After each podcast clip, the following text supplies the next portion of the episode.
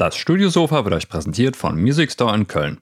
Auf fünf Etagen findet ihr dort alles, was das Musikerherz höher schlagen lässt. Unter www.musicstore.de könnt ihr auch bequem von zu Hause aus shoppen. Natürlich versandkostenfrei ab 29 Euro mit 30 Tagen Rückgaberecht und drei Jahren Music Store Garantie. Music Store in Köln, das Paradies für Musiker. Weißt du, was wir eigentlich mal in Auftrag geben müssen, Nee. sodass irgendein Hörer all die Music Store Werbungen, die du schon vorgelesen hast, hin, hintereinander zusammenschneidet. Ach, also wenn gut. das i- irgendjemand macht, der bekommt von mir ein Studioszene-Ticket für alle drei Tage. Okay, jetzt geht's los. Nämlich die Studioszene findet vom 17. bis 19. Oktober in Hamburg statt und es gibt auf jeden Fall noch einige Masterclass-Tickets, wobei die aktuell weg, weggehen wie warme Semmeln. Also jeden Tag aktualisiere nee, ich aktualisiere, aktualisiere eigentlich stündlich den Ticketstand. So, und da kommt auch tatsächlich Gott sei Dank jeden Tag, äh, jede Stunde was dazu. Also, ähm, ihr müsst euch beeilen, um noch eines der begehrten Masterclass-Tickets zu bekommen. Alle Infos findet ihr unter studioszene.de und wer öfter mal hier im Podcast reingehört hat, der weiß auch, wer alles da ist. Aber ich rede heute mal von was anderem. Ne? Wir haben nämlich auch das Live-Studiosofa. Klaus und ich sind auch wieder einmal am Tag live mit Gästen, zum Beispiel unter anderem Tim Tautdorat. Mit dem haben wir ja vor, die beste Episode aller Zeiten aufzunehmen. Mhm. Ähm, er fand das, fand das ein bisschen schade, dass er hinter Waldemar ist, was die Klickraten angeht mit seiner Episode. Das würde er gerne ändern. Deshalb haben wir gesagt, wir machen die beste Episode aller Zeiten. Ja, ich dachte, er hat Und ihn ich- mittlerweile überholt, oder? Nee, ich weiß gar nicht. Muss Nicht? mal gucken. Ich Okay. glaube nicht. Nee, den Podcast-Stand aktualisiere ich jetzt nicht mehr stündlich. Ich habe jetzt äh, den Ticketstand von der Studioszene. Ja, und ähm, Jonas vom Recording-Blog kommt auch zu uns im Super. Podcast. Genau, nämlich Björn und äh, Jonas machen auch live vor Ort ihren DAW-Versteher-Podcast. Dann sind auch noch die Freunde von der Self-Recording-Band mit dabei. Und Bonedo macht auch einige Interviews bei uns vor Ort live auf dem Studiosofa. Checkt doch einfach mal das Programm bei studioszene.de. Dort ist auch das Studiosofa aufgezeigt. Und dort findet ihr auch die DIY-Area. Man kann dort äh, Gain Booster bauen. Also für Leute, die einen SM7B nutzen, relativ hilfreich. Mhm. Und ähm, eine Reamping-Box und auch eigene Mikrofonkabel kann man löten. Ich habe den ganzen Kram schon hier bei mir im Keller, zumindest für die Kabel. Ich habe 600 Neutrik-Stecker und 300 Meter Kordialkabel. Also, da kann man einige Kabel mitmachen. Mhm. Also genau, ich glaube, die Reamping-Box und der Cloud-Lifter kosten, glaube ich, irgendwie jeweils 29 Euro oder 49. Also auf jeden Fall mehr oder weniger Selbstkostenpreis. Mhm. Genau. Und äh, aktuell gibt es auch noch den Code SZ22 Promo in Versalien groß geschrieben. Da bekommt ihr auch 22 Euro Rabatt auf alle drei Tagestickets. Und ich würde sagen, jetzt legen wir los und wir sehen uns dann hoffentlich bei der Studioszene. Jawohl.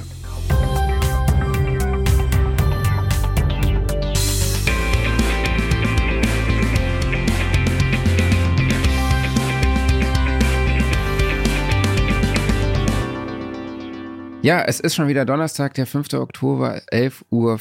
Wir sind wieder live mit dem Studiosofa, dem Sound and Recording Podcast. Hallo an alle, schön, dass ihr in dieser Woche wieder dabei seid. Wir sind zurück aus einer kleinen Erholungsphase nach dem Guitar Summit. Äh, ich glaube, vor drei Wochen waren wir das letzte Mal dann wieder hier. Ne? Mhm. Ich begrüße nämlich meinen Wingman dann auch nochmal an dieser Stelle, Klaus Beetz. Und ich begrüße den Mann, der jetzt zum vorletzten Mal Werbung für die Studioszene gemacht hat, Marc Bohn. Letzte, äh, letztes Mal ist dann nächste Woche und dann habt ihr endlich wieder Ruhe. Dann reden wir hier wieder über normale Dinge. Das heißt hier Ruhe. Werdet ihr für 24 bestrahlt. Keine Sorge, ich lasse mir was einfallen. ja, da kommt bestimmt auch einiges. Ir- irgendwas packe ich aus dem Bauchladen aus. Ja. Also da mache ich mir gar keine Sorge. Genau, der eine, also, ja, und wir begrüßen heute Bert Kössler hier bei uns im Podcast von heimkino-praxis.de. Hallo Bert, schön, dass du dabei bist. Hallo und danke für die Einladung. Hi. Der eine oder andere wird sich jetzt wahrscheinlich fragen, hä, Purple Disco Machine. Aber Tino musste leider absagen. Er ist gerade in den USA on Tour und äh, braucht jetzt erstmal ein bisschen Zeit für seine, seine Familie. Dafür haben wir natürlich vollstes Verständnis. Er hat uns aber versprochen, dass er noch in diesem Jahr bei uns zu Gast sein Sehr geil. wird. Und wir sind heute mit dem Thema äh, Dolby Atmos für wen eigentlich am Start.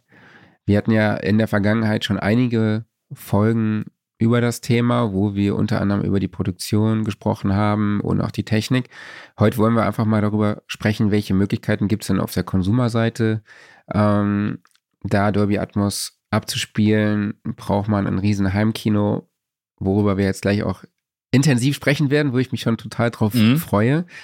Oder äh, reichen auch schon irgendwie äh, Soundbars und was passiert eigentlich mit dem Standard? Ist das auch in HiFi-Bereich oder im Heimkino-Bereich auch so ein Hype?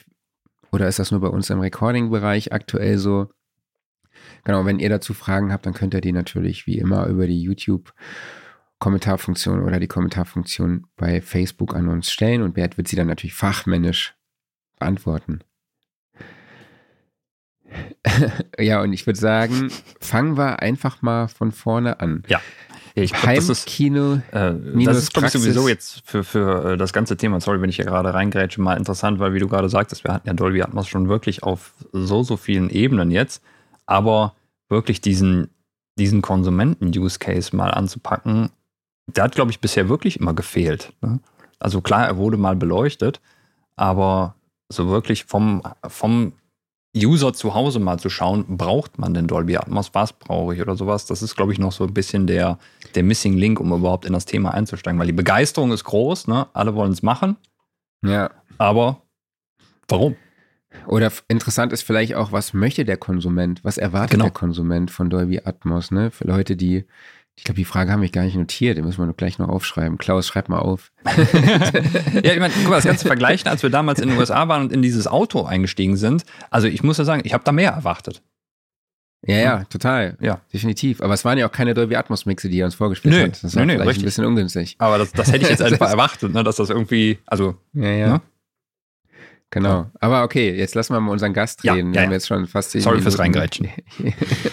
Alles gut. Ihr habt da ja schon ganz schön viele Sachen angesprochen. Genau, das ist ja. Auf jeden Fall sehr, sehr schwierig, muss ich wirklich sagen. Ich habe jetzt auch einige Folgen hier durchgehört und ihr redet tatsächlich meistens über Dolby Atmos, über Kopfhörer und solche Sachen, ja. Und wo es das nicht überall gibt. Und das ist auch alles gut und schön. Aber wenn wir ganz ehrlich sind, in der Heimkinoszene sind die meisten von diesen Lösungen eigentlich ziemlich in Verruf geraten. okay. Ja, weil bei Dolby Atmos, da denkt man halt zuerst mal an die, an die vielen Kanäle, die damit möglich sind, beziehungsweise ja nicht nur Kanäle, sondern eben Objekte, die in alle möglichen Richtungen sich bewegen können. Und das geht natürlich, wenn wir ganz ehrlich sind, so richtig gut nur mit entsprechend vielen Lautsprechern. Mhm. Mhm. und das heißt, ist zwar alles gut und schön, dass das auch mit Kopfhörern quasi simuliert wird, ja, über diverse Sachen. Das, das hatten wir ja im Prinzip ja alles schon als Thema immer wieder. Funktioniert ja im Prinzip auch ziemlich gut. Aber es ist halt eigentlich ja nicht das, wofür Dolby Atmos gemacht ist. Eigentlich ist es ja mal fürs Kino gemacht worden, als die das 2012 gestartet haben. Und da gehört es letztendlich auch hin. Und super schön, dass es für alles andere auch funktioniert. Aber das Kino ist der eigentliche Zweck von Dolby Atmos. Dafür gibt es okay. das Ganze. Und von daher ist das natürlich super über Kopfhörer, kein Ding. Das, ich habe das selbst auch schon ausprobiert und es funktioniert ziemlich gut. Aber es ist absolut kein Vergleich, wenn man in einem Raum sitzt mit 7.1.4 Lautsprecher oder noch mehr. Ja. Mhm. Ähm, es kommt einfach viel besser rüber. Man hört wirklich, die Sachen kommen definitiv aus dieser Richtung, wie sie gedacht sind. Und es ist nicht nur irgendwie so eine, so eine Illusion, die über unser Gehör da ja, versucht, uns einen Streich zu spielen. ganz andere Nummer. Ja, cool. Ich freue mich drauf, ähm, da gleich noch intensiver drauf einzugehen. Vielleicht kannst du uns ganz kurz erklären, was ist eigentlich heimkino-praxis.de? Und was sind dort deine Aufgaben? Ja, wir sind gewachsen seit äh, zehn Jahren jetzt etwa und sind mittlerweile so, ja, ich würde es sagen, man, ich kann das schlecht in Zahlen irgendwie ausdrücken, aber ich würde mal sagen, es ist schon so ziemlich das größte Portal mittlerweile hinsichtlich Empfehlungen, Tipps, Tutorials, wenn es um Heimkinobau geht. Ja, also wir haben als Zielgruppe hauptsächlich die Leute, die sich ein Heimkino in ihren vier Wänden selbst bauen wollen, die das auch selbst planen wollen. Mhm. Und dabei unterstützen wir sie eben. Ja, das fängt in erster Linie mit der Website selbst an, wo wir einfach unzählige Artikel haben zu allen möglichen Themen. Ja, seien das jetzt technische Sachen wie Lautsprecher, AV-Receiver und so weiter oder dann eben auch wirklich reine ja, Einrichtungsthemen. Welche Wandverkleidung nehme ich? Was mache ich an die Decke? Was für Sitze kann ich mir da reinstellen? All solche Sachen. Und bis hin dann eben auch wirklich zur, zur Planung, welche Software-Tools gibt es, um so ein Heimkino planen zu können. Wie plant man das überhaupt? Wie stellt man die Lautsprecher alle richtig auf? Also da gibt es ja unzählige Themen zu beachten. Mhm. Das ist jetzt hier bestenfalls die Spitze des Eisbergs gewesen.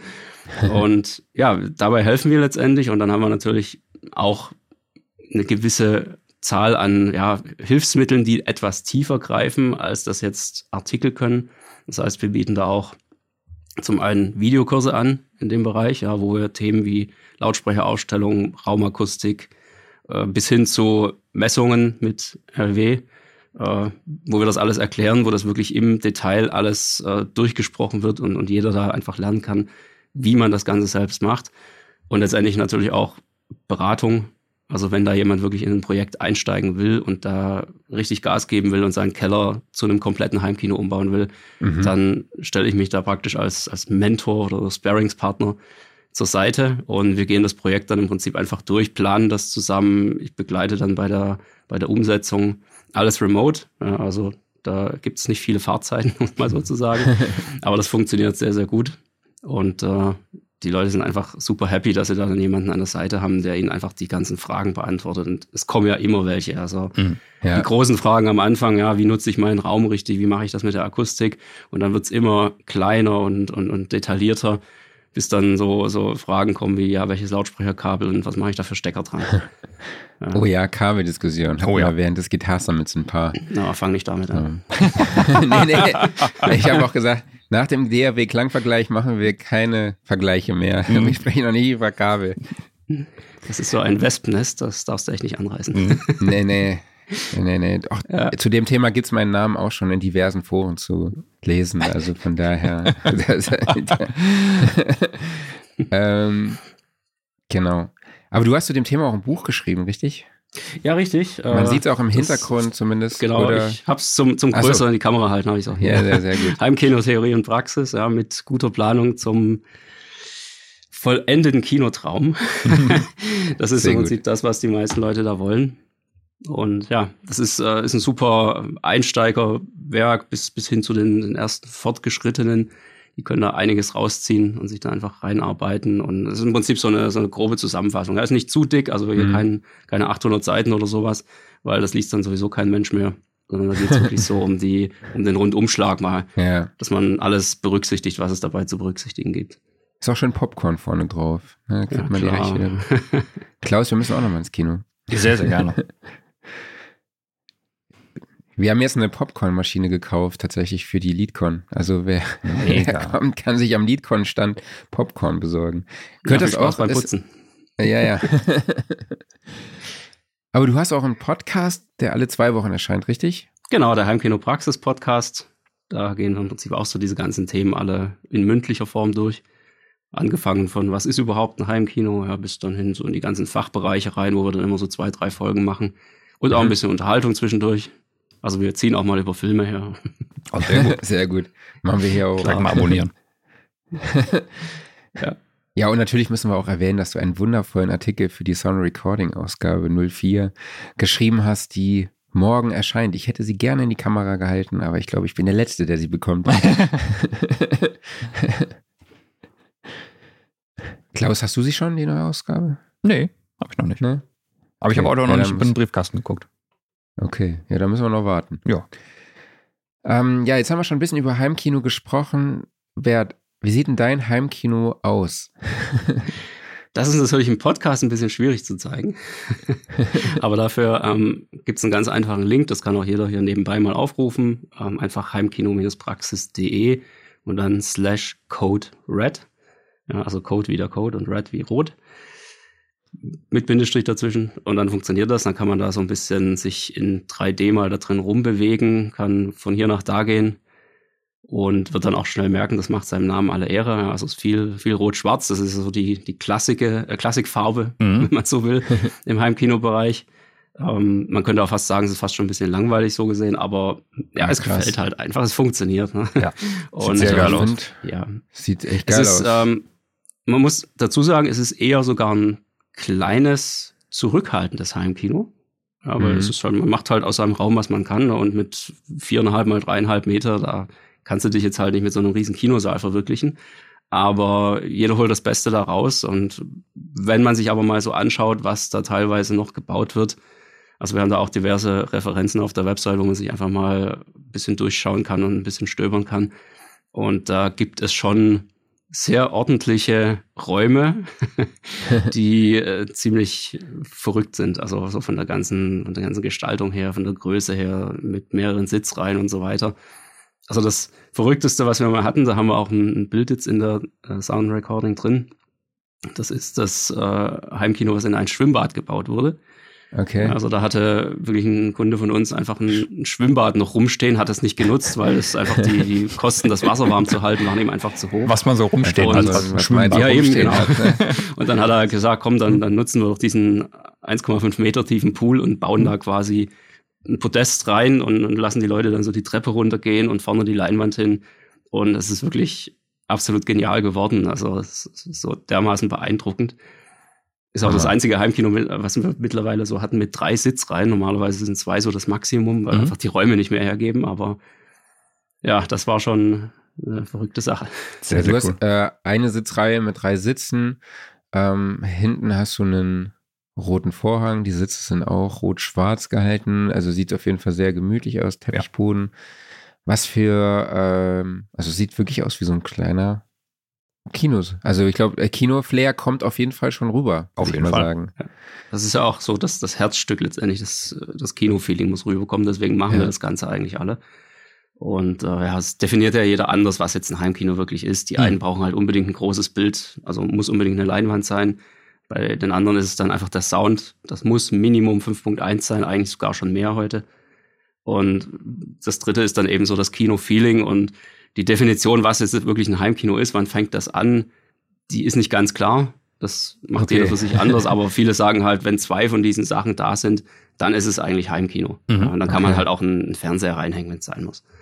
Ja. Ich muss sagen, ich, ich liebe den Vorraum auch, wo du einfach alles ja. so verschieden aufgebaut und präsentiert hast. Also, das finde ich macht halt so diesen, diesen Kino-Flair äh, noch mehr aus als eigentlich der Raum, der mit Technik vollsteht. Also du kommst halt in einen Bereich rein, der eigentlich schon diese Liebe zu Filmen oder auch allgemein so zu, ähm, ja, ich sag mal, da sind ja auch so diverse Nerd-Artikel noch mit drin, der einfach halt so eine Leidenschaft zu, ja, sich in ein Thema reinzunörden repräsentiert.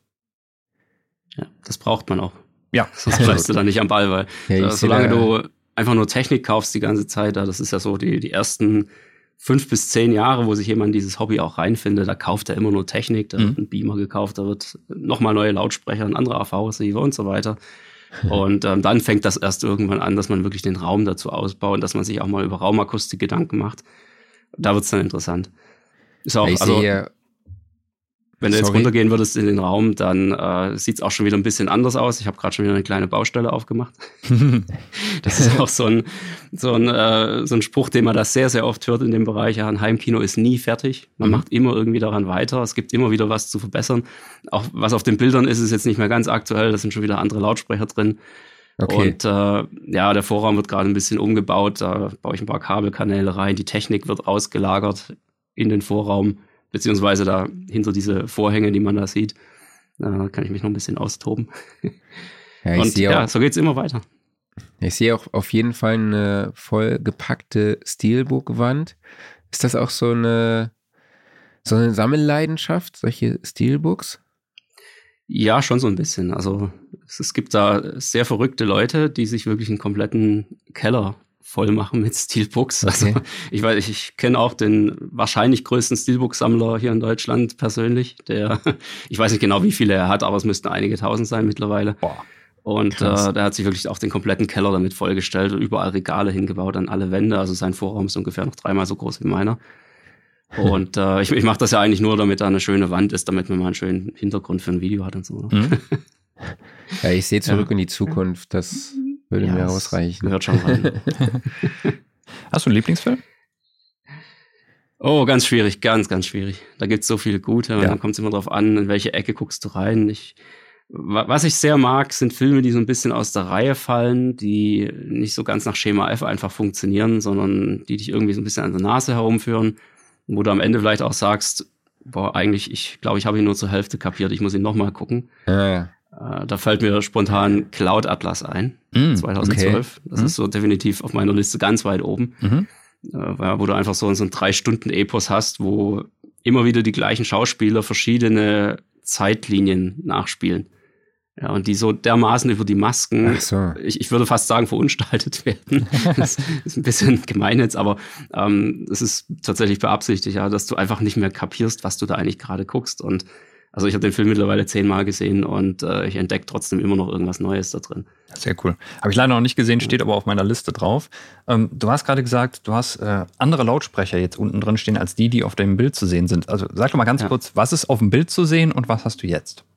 Genau, auf den Bildern sind jetzt noch die Aperion Audio Novus, also die Novus-Serie, die da auch sehr, äh, sehr schön an der Stelle ist, weil sie sehr vielseitig ist. Ja, da mhm. gibt es einfach sehr viele unterschiedliche Bauweisen innerhalb der Serie. Da findet man eigentlich für jeden Anwendungsfall was, ob das jetzt ein Kinoraum ist oder ein Wohnzimmer oder einfach so ein bisschen, naja, zurückhaltender bleiben muss. Ja. Und äh, das sehr geniale Lautsprecher, auch vor allem gerade in der Preisklasse. Unglaublich. Kann man sich wunderbar ein 714-System oder 916, was auch immer, aufbauen damit.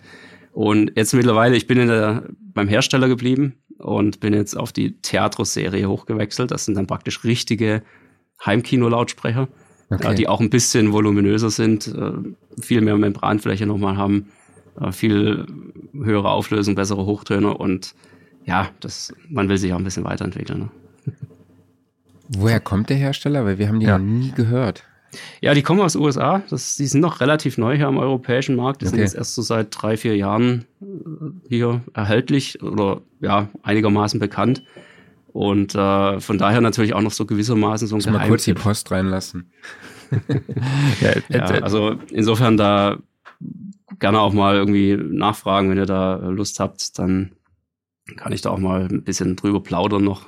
Ja. Weil da kann man schon ziemlich viel erzählen über solche Sachen. Ja, äh, nur mal interessenshalber, von was für einer Preisrange reden wir hier so pro? Also nehmen wir zum Beispiel mal die. Standboxen vorne.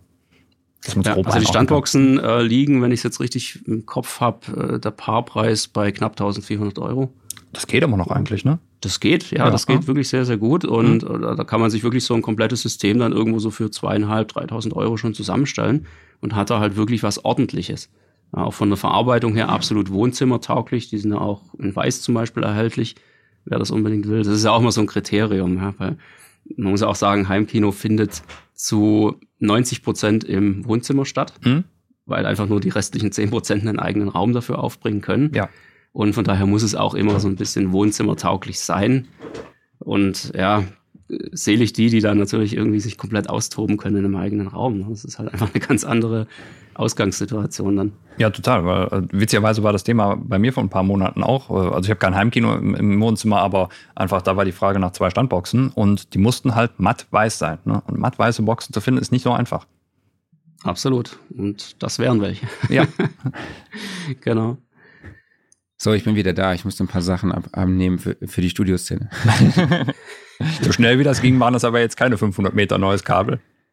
nee, das waren nur ein paar Schuhe SM7B und irgendwelche so. Kameras. Ja, dann. So. Okay, ähm, sollen wir einfach mal einsteigen? Würde ich sagen. Das Thema nochmal. Schieß mal Beziehungsweise los. erst nochmal noch eine allgemeinere Frage. Wie hat sich Dolby Atmos jetzt auf deine Arbeit bei Heimkino Praxis ausgewirkt? Hat man da auch so einen kleinen Boom gemerkt? Und ist das ein Thema auch bei ich nenne sie jetzt mal ganz despektierlich, äh, Heimkino-Freaks. Ein kleiner Boom wäre jetzt eine leichte Untertreibung. es war okay. tatsächlich so, als das 2014 dann in den Heimbereich reingekommen ist mit den ersten AV-Receivern, die das Format dekodieren konnten. Da ging es natürlich erstmal los. Und äh, Leute sind dann schon so ganz hellhörig geworden. Oh, was passiert da jetzt? Was geht da jetzt? Und es hat, glaube ich, keine zwei Jahre gedauert, bis das wirklich in aller Munde war und jeder irgendwie jetzt einfach nur noch Dolby Atmos haben wollte. Mhm. Ja, weil was im großen Kino groß angepriesen wird, das muss ja auch zu Hause gut sein. Wobei man natürlich auch sagen muss, dass da Dolby selbst sehr stark daran beteiligt war. Einfach weil die haben ja diese ganzen Möglichkeiten überhaupt erstmal geschaffen, dass man das auch relativ einfach umsetzen konnte. Ja, in erster Linie mit Lautsprechern, die auf die Frontlautsprecher und auf die Surround-Lautsprecher aufgesetzt werden und dann über mhm. Deckenreflexion das Ganze mhm. zum Hörplatz transportieren. Was, um ganz ehrlich zu sein, natürlich nicht wirklich gut ist. Ja, reflektierter Sound ist halt niemals so gut wie direkter Sound. Ähm, deswegen empfehle ich das auch absolut nicht, das zu machen. Da würde ich eher sagen, dann lass lieber bleiben. Sondern wenn, dann müssen die Lautsprecher schon an die Decke im richtigen Winkel, da wo sie hingehören. Und das hat Dolby eben aber dadurch einfach geschafft, das in die Wohnzimmer zu transportieren. Ja, denn wenn die einfach sagen können, hier kommt, die kannst du einfach hinstellen, Kabel legst du dahin, wo sie sowieso schon liegen, auf den, also zu den anderen Lautsprechern, dann ist es super einfach umzusetzen. Mhm. Aber hätten die von Anfang an gesagt, so wie es jetzt bei DTSX beispielsweise auch der Fall ist, oder das dritte System im Bunde Auro 3D, das ein bisschen anders funktioniert. Äh, das muss auf jeden Fall alles an die Decke. Dann hätten die meisten Leute gesagt, ja, nee, ist immer noch ein Wohnzimmer, sorry, aber ist nicht. Ja, und dann hätte sich das System wahrscheinlich nicht so gut durchgesetzt und vor allem nicht so schnell durchgesetzt. Ja, und mittlerweile will es eben gefühlt so jeder haben. Ja, ist sogar schon so weit gekommen, dass ich sagen muss, die die meisten Leute denken zu früh darüber nach. Mhm. Die haben noch nicht mal ein mhm. vernünftiges 5.1 Setup richtig aufgestellt und wollen aber unbedingt jetzt schon Dolby Atmos haben. Ja, also es ist also so hip ist das sozusagen schon mhm. in der Szene und äh, ich drehe da auch immer wieder gerne mal auf die Bremse und sage, nee, komm, mach erst mal ein ordentliches 5.1, ein ordentliches 7.1, wenn du es umsetzen kannst, wenn es der Raum hergibt, weil dann hat man einfach erstmal so die Basis und es gibt ja auch letztendlich die meisten Tonspuren für diese Formate. Mhm. Ja, also irgendwie alles ist in 5.1 heute, was im Bereich Filme und Serien mittlerweile auch zu haben ist.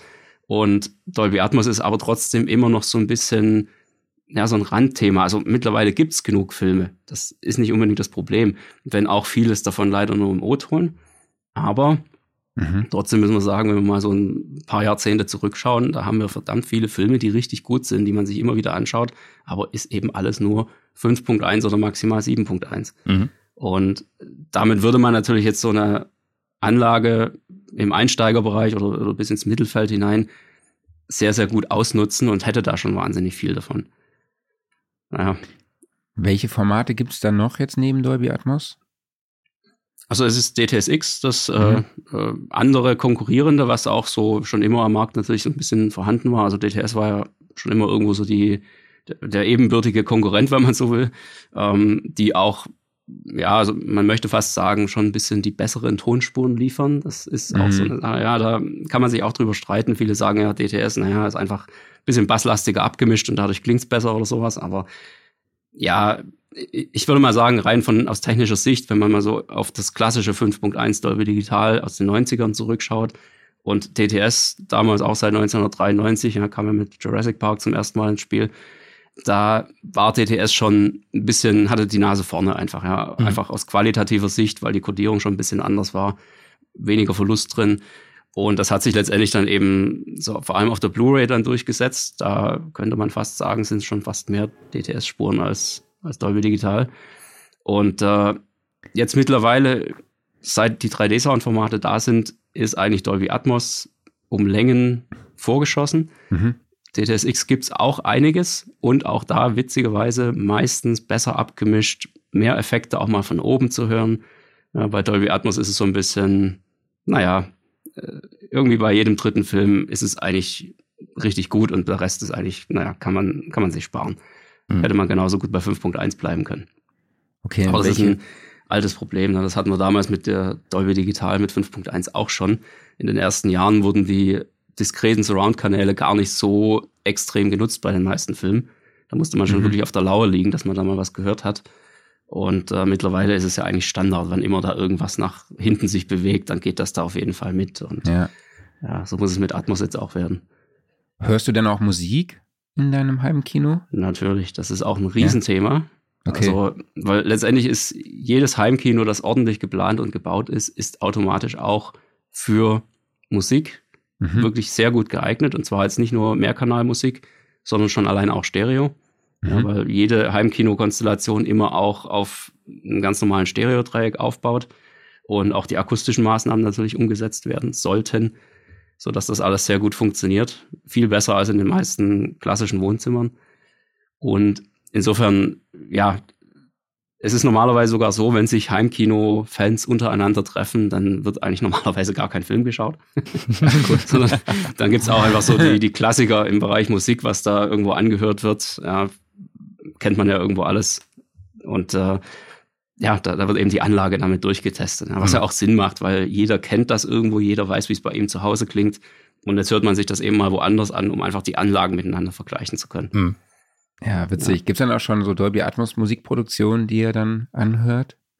Ja, jede Menge. Also ja? gerade so die, die Klassiker, ja, die äh, 3D-Katalog von Kraftwerk beispielsweise, ja, das hm. ist so, ja. So die Nummer eins Empfehlung da an der Stelle. Die, die Produktion von Yellow jetzt aus der letzten Zeit, ja, sehr genial. Also, könnte man so viel aufzählen, ja, Schiller ja, und cool. so weiter. Ich, Im genau, Endeffekt, Schiller, ihr kennt ja. das alles, ne? Das sind alles diese, ja, diese Sachen. Und da kommt ja auch jetzt mittlerweile immer mehr raus und man merkt schon, wie sich das Thema wirklich immer größere Beliebtheit erfreut und die Leute richtig auf den Geschmack kommen da. Ich habe noch eine Frage und zwar gibt es da so eine Philosophiefrage, was das Abspielmedium angeht? Also ist das so, so wie sieht es aus, so Blu-ray versus Streaming oder so? Oh ja, da muss ich jetzt auch aufpassen, was ich sage, ich ja, also ganz klar, Streaming ist natürlich heute nicht mehr wegzudenken und es ist ja auch qualitativ mittlerweile wirklich erträglich geworden. Ja, auch wenn man natürlich immer wieder darüber schimpfen kann. Also man kennt das irgendwo so. Also Apple TV ist da so der, der Spitzenreiter eigentlich, der so die beste Qualität liefert, schon alleine von seinem Ausgangsmaterial und von dem, was dann rüberkommt durch die Leitung.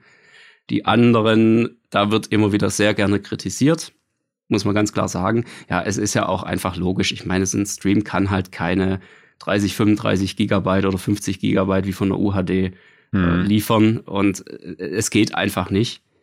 Das sind einfach unsere Leitungen hier im Land noch zu dünn, zu schlecht ausgebaut. Vielleicht passiert das irgendwann mal. Aber ja, und dann da kommen natürlich auch so Sachen dazu, welches, welches Abo habe ich jetzt gerade von Netflix und Co. Ja, wie, wie viel bekomme ich überhaupt geliefert? Das zählt da ja irgendwo alles mit rein. Aber wenn wir ganz ehrlich sind, so die wirklichen Heimkino-Puristen, die was auf sich halten, die haben immer noch nach wie vor die Scheibe, ja, und legen die auch gerne ein. Okay. Und ja, je nachdem, in welchem Land man dann lebt, wie auch da die rechtlichen Bestimmungen sind, kann man natürlich auch die Sachen äh, sich irgendwo auf ein, auf ein Nass ablegen und kann dann eben bequemer drauf zugreifen, wie bei einem Streaming. Also die Schweizer haben da so ein bisschen die, die Nase vorn und äh, dürfen mhm. da wesentlich mehr machen als wir hier in Deutschland. Ja, wir uns sind ja ein bisschen die Hände gebunden wegen dem Kopierschutz. Von daher. Aber ganz klar, die, die Disk ist immer noch das, das absolute Medium, wo man einfach das Maximum rausholen kann. Mhm. Ja, sehr cool. Dann lass uns doch jetzt vielleicht einfach mal so ein bisschen an die konkrete Planung eines kleinen Heimkinos rangehen. Angefangen vom Raum. Also, wir haben eigentlich zwei Möglichkeiten. Wir haben ein Wohnzimmer oder wir haben einen separaten Raum. Lass uns doch beides mal ganz kurz anreißen. Was für Kriterien sollte der Raum minimal erfüllen, wenn ich einfach ein kleines Setup aufbauen will? Mhm. Eine gewisse Größe sollte er eben haben. Mhm. Es ist immer schwierig, wenn jemand kommt mit so einem Raum, ja, ich habe hier zweieinhalb mal drei Meter. Ja, das mhm. wird ein bisschen eng. Das wird akustisch extrem schwierig. Dann bekommt man maximal zwei Sitzplätze rein. Also das ist nicht so wirklich gut. Man kann da schon was draus machen, aber eine gewisse Größe von, sagen wir mal so drei bis dreieinhalb Meter in der Breite und ungefähr vier bis fünf Meter in der Länge. Das wäre schon ganz gut. Da kann man ordentlich was anstellen damit. Ne? Bei einem Wohnzimmer, das würde ich an der Stelle immer so ein bisschen beiseite schieben. Bei einem Wohnzimmerkino ist immer eine extra Nummer, ja, weil man da eben Dinge einhalten muss wie Wohnlichkeit. Ja, also es soll immer noch ein Wohnzimmer bleiben am Ende. Und dadurch kann man es eben nicht zu Tode optimieren. Das heißt, schwarze Wände im Wohnzimmer und überall Vorhänge und was weiß ich nicht alles, ist nun mal in der Regel nicht drin. Da gibt es ganz wenige, die das wirklich so extrem da durchziehen, aber ich weiß nicht, die sind dann meistens auch nicht verheiratet oder so, keine Ahnung. da kann man das schon mal machen. Ähm, von daher ist im Wohnzimmer ist es wirklich immer eine, eine große Herausforderung, das so hinzukriegen, dass es allen gefällt, ja, und dass alle damit leben können und man das Hobby eben doch so weit wie möglich ausleben kann. Da mhm. kann man viel machen, ja, auch da kann man ja irgendwo so komplette Wände mal einen halben Meter vorbauen, um da was mit Akustik zu machen, um Lautsprecher zu verstecken, um sich da vier, sechs, acht Subwoofer reinzuballern. da geht schon ziemlich viel. Und äh, aber man muss es natürlich einfach auch wollen, ja. Und das mhm. ist halt häufig so ein bisschen die, die Grenze, wo man da dagegen stößt. Wenn es dann an die separaten Räume geht, da wird es halt wirklich interessant, weil wir machen das ja nicht nur in irgendwelchen Kellerräumen mhm. oder vielleicht mal einen Dachboden, sondern wir haben da halt eben, wie gesagt, schon ein Schwimmbad gehabt, wir haben da Garagen schon gehabt, Gartenhäuser.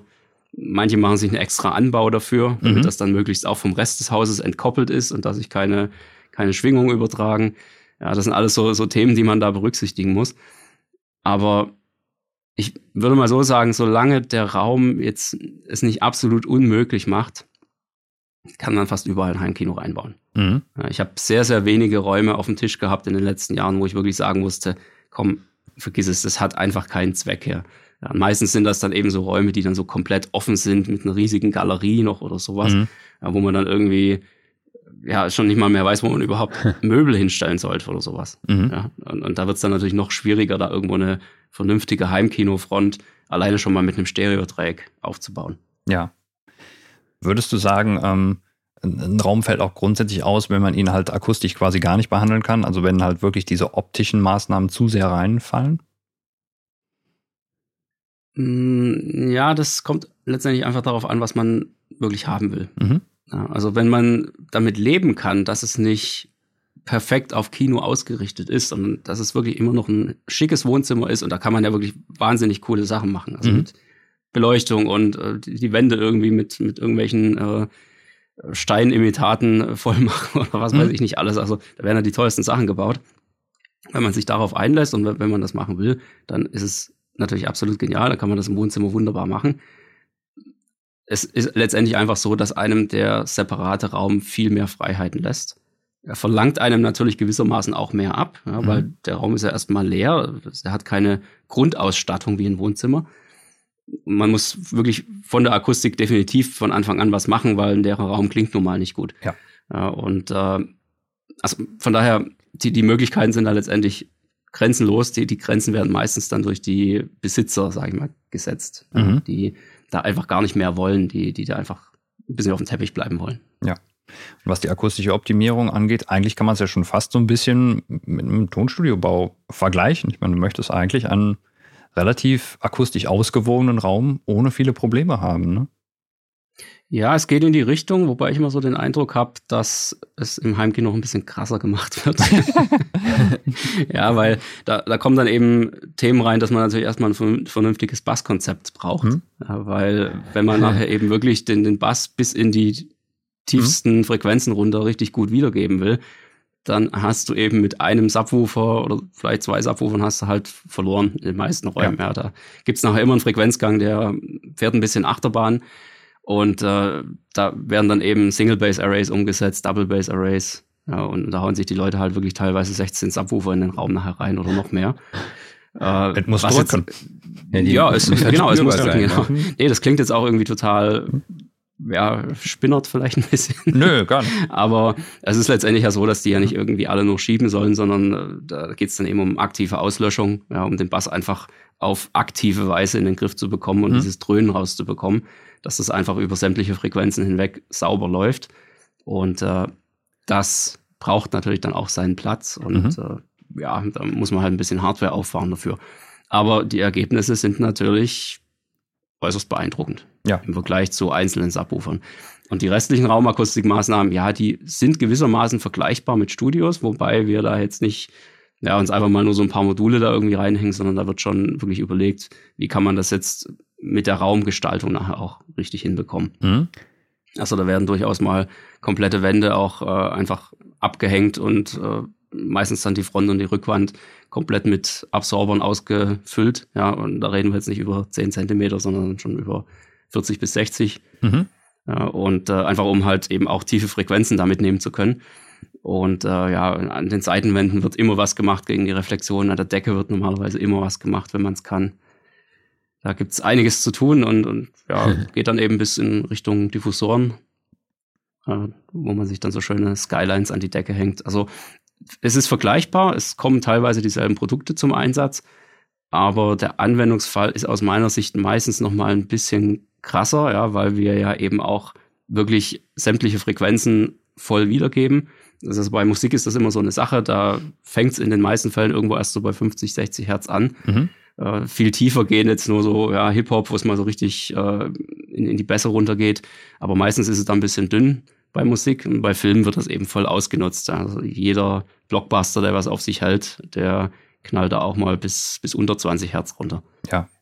Aber wenn du jetzt auch sagst, also, es werden aufwendige Subwoofer-Setups gemacht, und allein schon irgendwie, wenn du zwei Subwoofer aufstellst oder sowas, musst du ja eigentlich schon fast den Raum entkoppeln, weil ansonsten haben halt die Leute auch noch drei Räume weiter was davon. Ja, könnte man machen, wenn man den Aufwand in Kauf nehmen will. Oder sich keiner auch, beschwert, ne? Oder sich keiner beschwert. Ja, nee, viele haben da gewisse Probleme natürlich, mhm. wenn sie irgendwo noch so in Miete wohnen mit mhm. anderen Leuten zusammen im Haus. Die müssen sich schon ein bisschen zurücknehmen. Und da kommen auch sehr, sehr viele, die dann wirklich sagen, ja, wie kann man das denn jetzt irgendwie besser machen? Aber es, es geht eben einfach nicht. Ja? Nee. Das ist also die einzige Möglichkeit, die es da wirklich gibt, um das perfekt hinzukriegen, ist eine Raum-in-Raum-Lösung. Mhm. Und äh, die macht halt so einen dermaßen Aufwand und, genau. und, schluckt so viel Material und verkleinert den Raum und das macht man halt nicht mal kurz in der Mietwohnung. Eben. Ja, also wir hatten auch jetzt in den letzten Jahren wirklich nur ein Projekt, wo das so umgesetzt wurde, richtig konsequent mit einem Dachboden. Ja, und das war, war ein irrer Spaß und äh, zeigt auch, dass es wirklich wirkt. Mhm. Aber der Aufwand ist natürlich wirklich immens und das ja. kann man eben nur machen, wenn man es von vornherein richtig einplant oder ja, wenn einem der Weg zum Baumarkt nicht zu weit ist, ja. um da tonnenweise Zeug ranzufahren. Wie macht ihr so Messungen, um akustische Maßnahmen durchzuführen? Ja, wir haben äh, eigentlich so als Standardtool REW, mhm. also der Room EQ Wizard. Ja. Ähm, mhm. Manche nutzen auch Karma, aber ja, der REW ist halt die günstigste Lösung, logischerweise, ja. und funktioniert das sehr, sehr gut. Ähm, da kommt ein kleines Messmikrofon dazu. Ja, für die meisten nehmen das das UMIC 1 von Mini DSP. Und äh, dann kann es im Prinzip ja schon losgehen. Ja? Ein mhm. paar Kabel, das ganze Zeug anschließen. Die Frage ist dann eher, wie macht man das? Ne? Wie misst ja. man richtig? Äh, wie stellt man das alles richtig auf? Aber das, ja, da haben wir, wie gesagt, auch so einen, so einen Videokurs zum Beispiel, der das wirklich von Anfang an durchgeht und, und wo man dann einfach auch lernt, worauf man achten muss und wie man diese Diagramme abliest. Und äh, ja, da wird dann logischerweise immer erstmal das, das SPL beurteilt. Mhm. Ja, kann man da noch ein bisschen was korrigieren. Interessant wird's eher in dem Moment, wo man wirklich Korrekturen vornehmen will, weil da kommen dann meistens schon so ein bisschen die Grenzen der AV-Receiver ins Spiel. Mhm. also gerade so die, eigentlich jeder Hersteller hat irgendwo so sein eigenes Einmesssystem. Den und Marans hat Odyssey. Ja, Yamaha hat sein YPAO und äh, wie sie alle heißen. Mhm. Ja, irgendwann so bei den höherpreisigen Sachen kommt dann Direct Live noch zum Beispiel ins Spiel, was das Ganze eigentlich eher automatisch macht. Äh, so wie die anderen ja eigentlich auch. Und, und, dann ist immer die Frage, wie gut kann man jetzt hintenher, hinterher noch eingreifen? Mhm. Und das ist bei dem einen System eben einfacher, bei dem anderen ist es schwieriger und bei wieder anderen ist es dann irgendwo gar nicht mehr so richtig möglich. Und da wird es dann eben eng, ja. Und da fängt dann so der richtige professionelle Heimkino-Bereich dann an. Ja, wenn man eben nicht mehr mit einem AV-Receiver rangeht, wo man einfach alle Lautsprecher dranhängt, sondern dann kommt eben wirklich noch ein richtiges professionelles DSP erstmal dahinter und dann noch eine richtige Hi-Fi-Endstufe und dann erst die Lautsprecher und dann kann mhm. man machen, was man will und äh, da wird es dann richtig gut. Mhm. Was ist so im Endeffekt das klangliche Ziel nachher? Also wenn man es jetzt mal aus dem Studiobau betrachtet, dann möchte man am Ende einen möglichst linearen Frequenzgang haben. Wie ist es im Heimkino? Ist es da eher wirklich, ich sag mal, ein bisschen Spaßfaktor orientiert? Also Hauptsache es schiebt und es klingt gut oder ist da auch so wirklich dieses Analytische? Geschmackssache. Mhm. also linear ist, äh, manchen gefällt's, aber die meisten sagen, nee, klingt langweilig. Mhm. Ja, und, und wir machen das eben auch so, dass wir da im Prinzip so, so House Curves empfehlen, einfach, wo wir sagen, okay, der Bass ist ein bisschen angehoben, die Höhen mhm. vielleicht ein bisschen reduziert.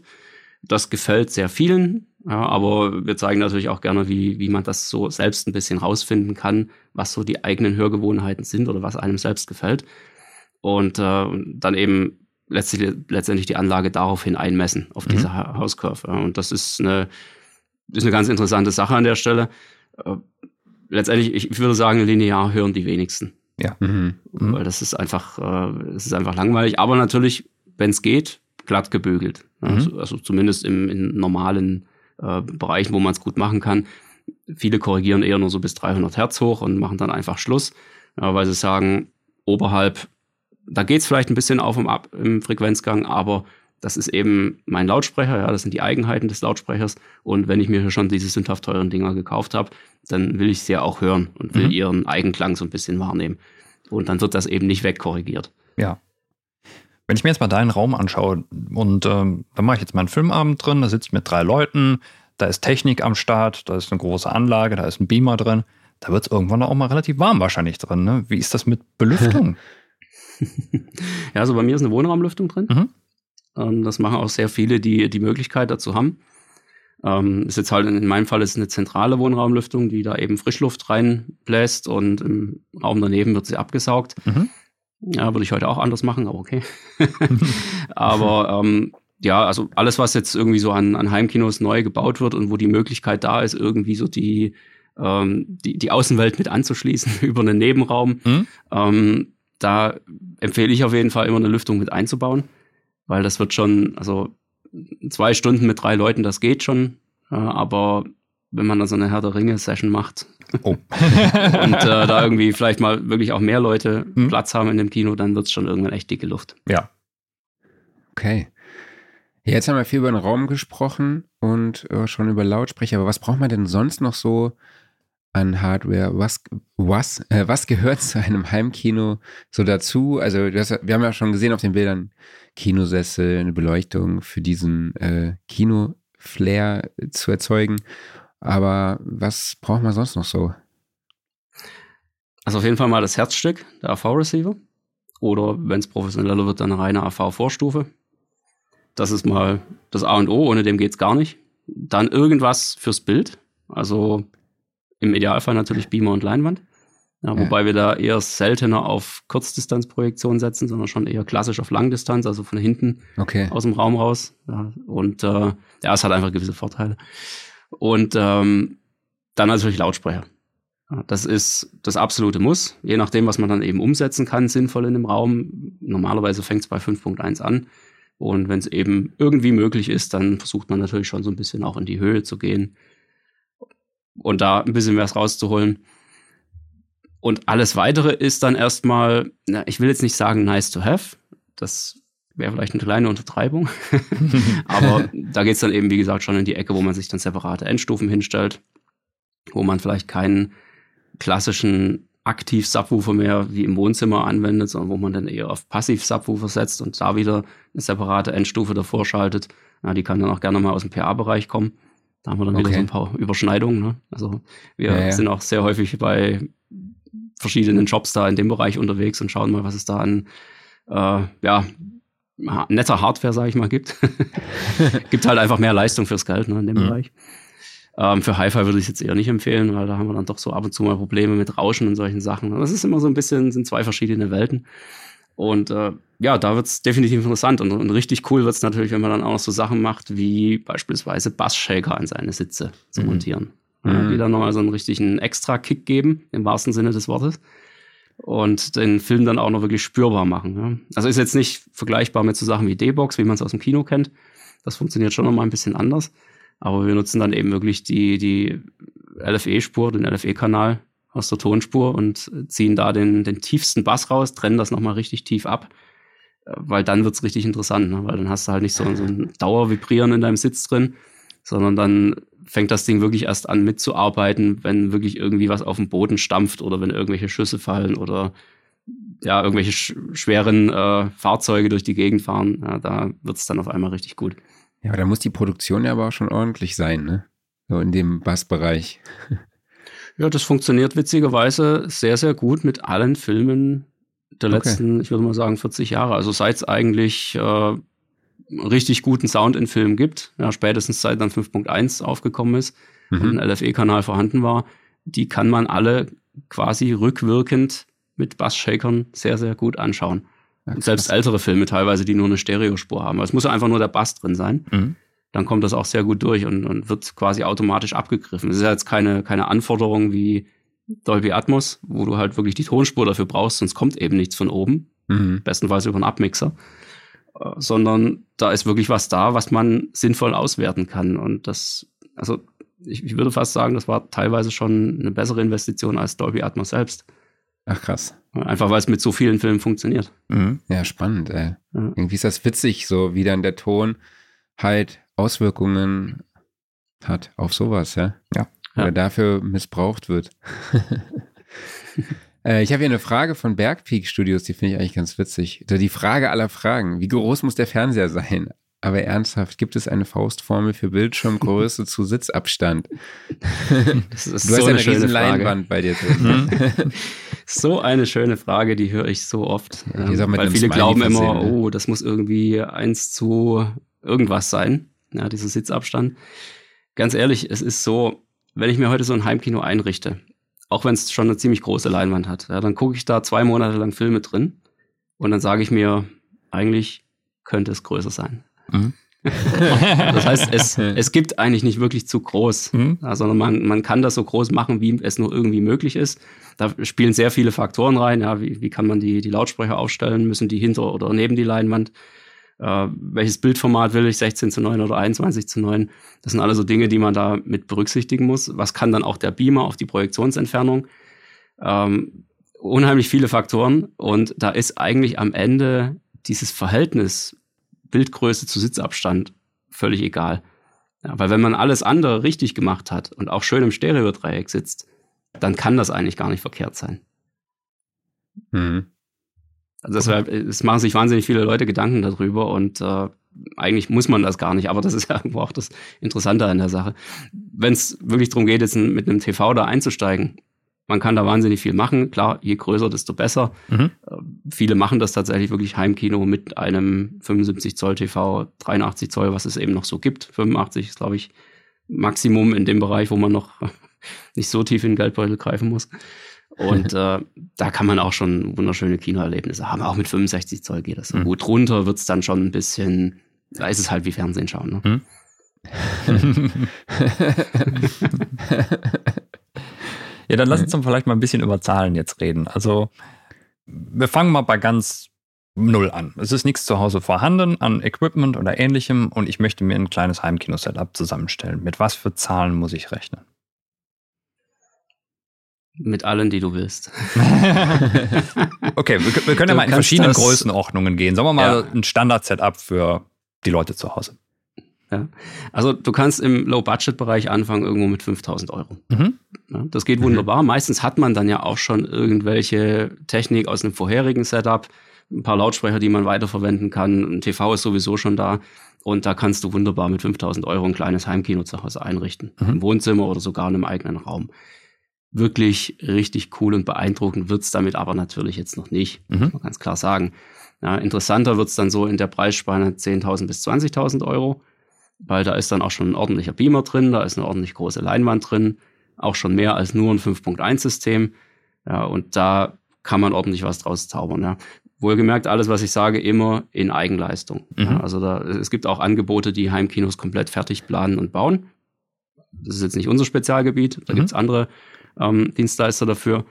Aber das fängt deutlich höher an, weil man da natürlich auch dann irgendwo so die Handwerker dann im Haus hat, die das irgendwie in zwei Wochen aufbauen. Mhm. Ja, und da kommen eben Stunden zusammen, da reden wir über ganz andere Preisdimensionen. Ja. Aber in Eigenleistung mit 10.000 bis 20.000 Euro kann man schon was ganz Ordentliches machen. Mhm. Richtig schön wird es dann allerdings, wenn, wenn wir uns eher auf die 30 bis 40 zubewegen. Mhm. Ja, weil da müssen wir nicht mehr überall auf dem Taler gucken, nicht jeden, äh, jedes Münzchen zweimal umdrehen, ne?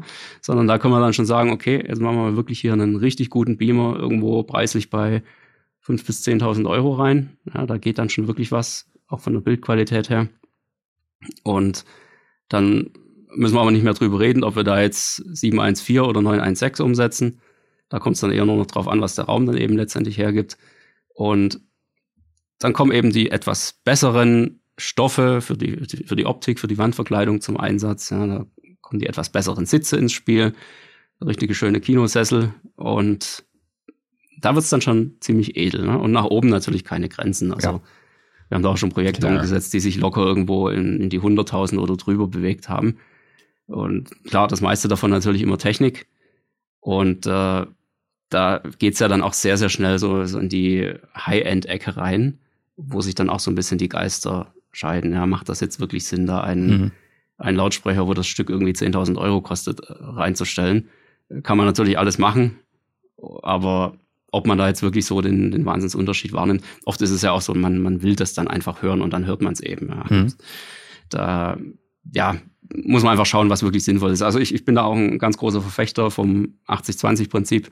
Ja. ja. das Pareto-Prinzip kennt man ja irgendwo. Mhm. Und äh, du kannst halt wirklich einfach mit, mit 20 Prozent von, von den Kosten von so einem 100.000 Euro Heimkino, kannst du im Prinzip auch einfach ein Heimkino umsetzen, das schon 80 Prozent von dem Ding kann. Und mhm. äh, deshalb muss man sich da jetzt erstmal nicht zwingend verausgaben. Wenn man es kann, ist es natürlich schön. Ja, freuen sich letztendlich alle drüber. Die Händler freuen sich. ich freue mich, weil es einfach ein beeindruckendes Projekt am Ende ist. Mhm. Aber das ist jetzt kein, kein Kriterium, wo man irgendwie sagt, das, das muss so sein und, und Heimkino ist nur bei diesem Preis drin. Ja.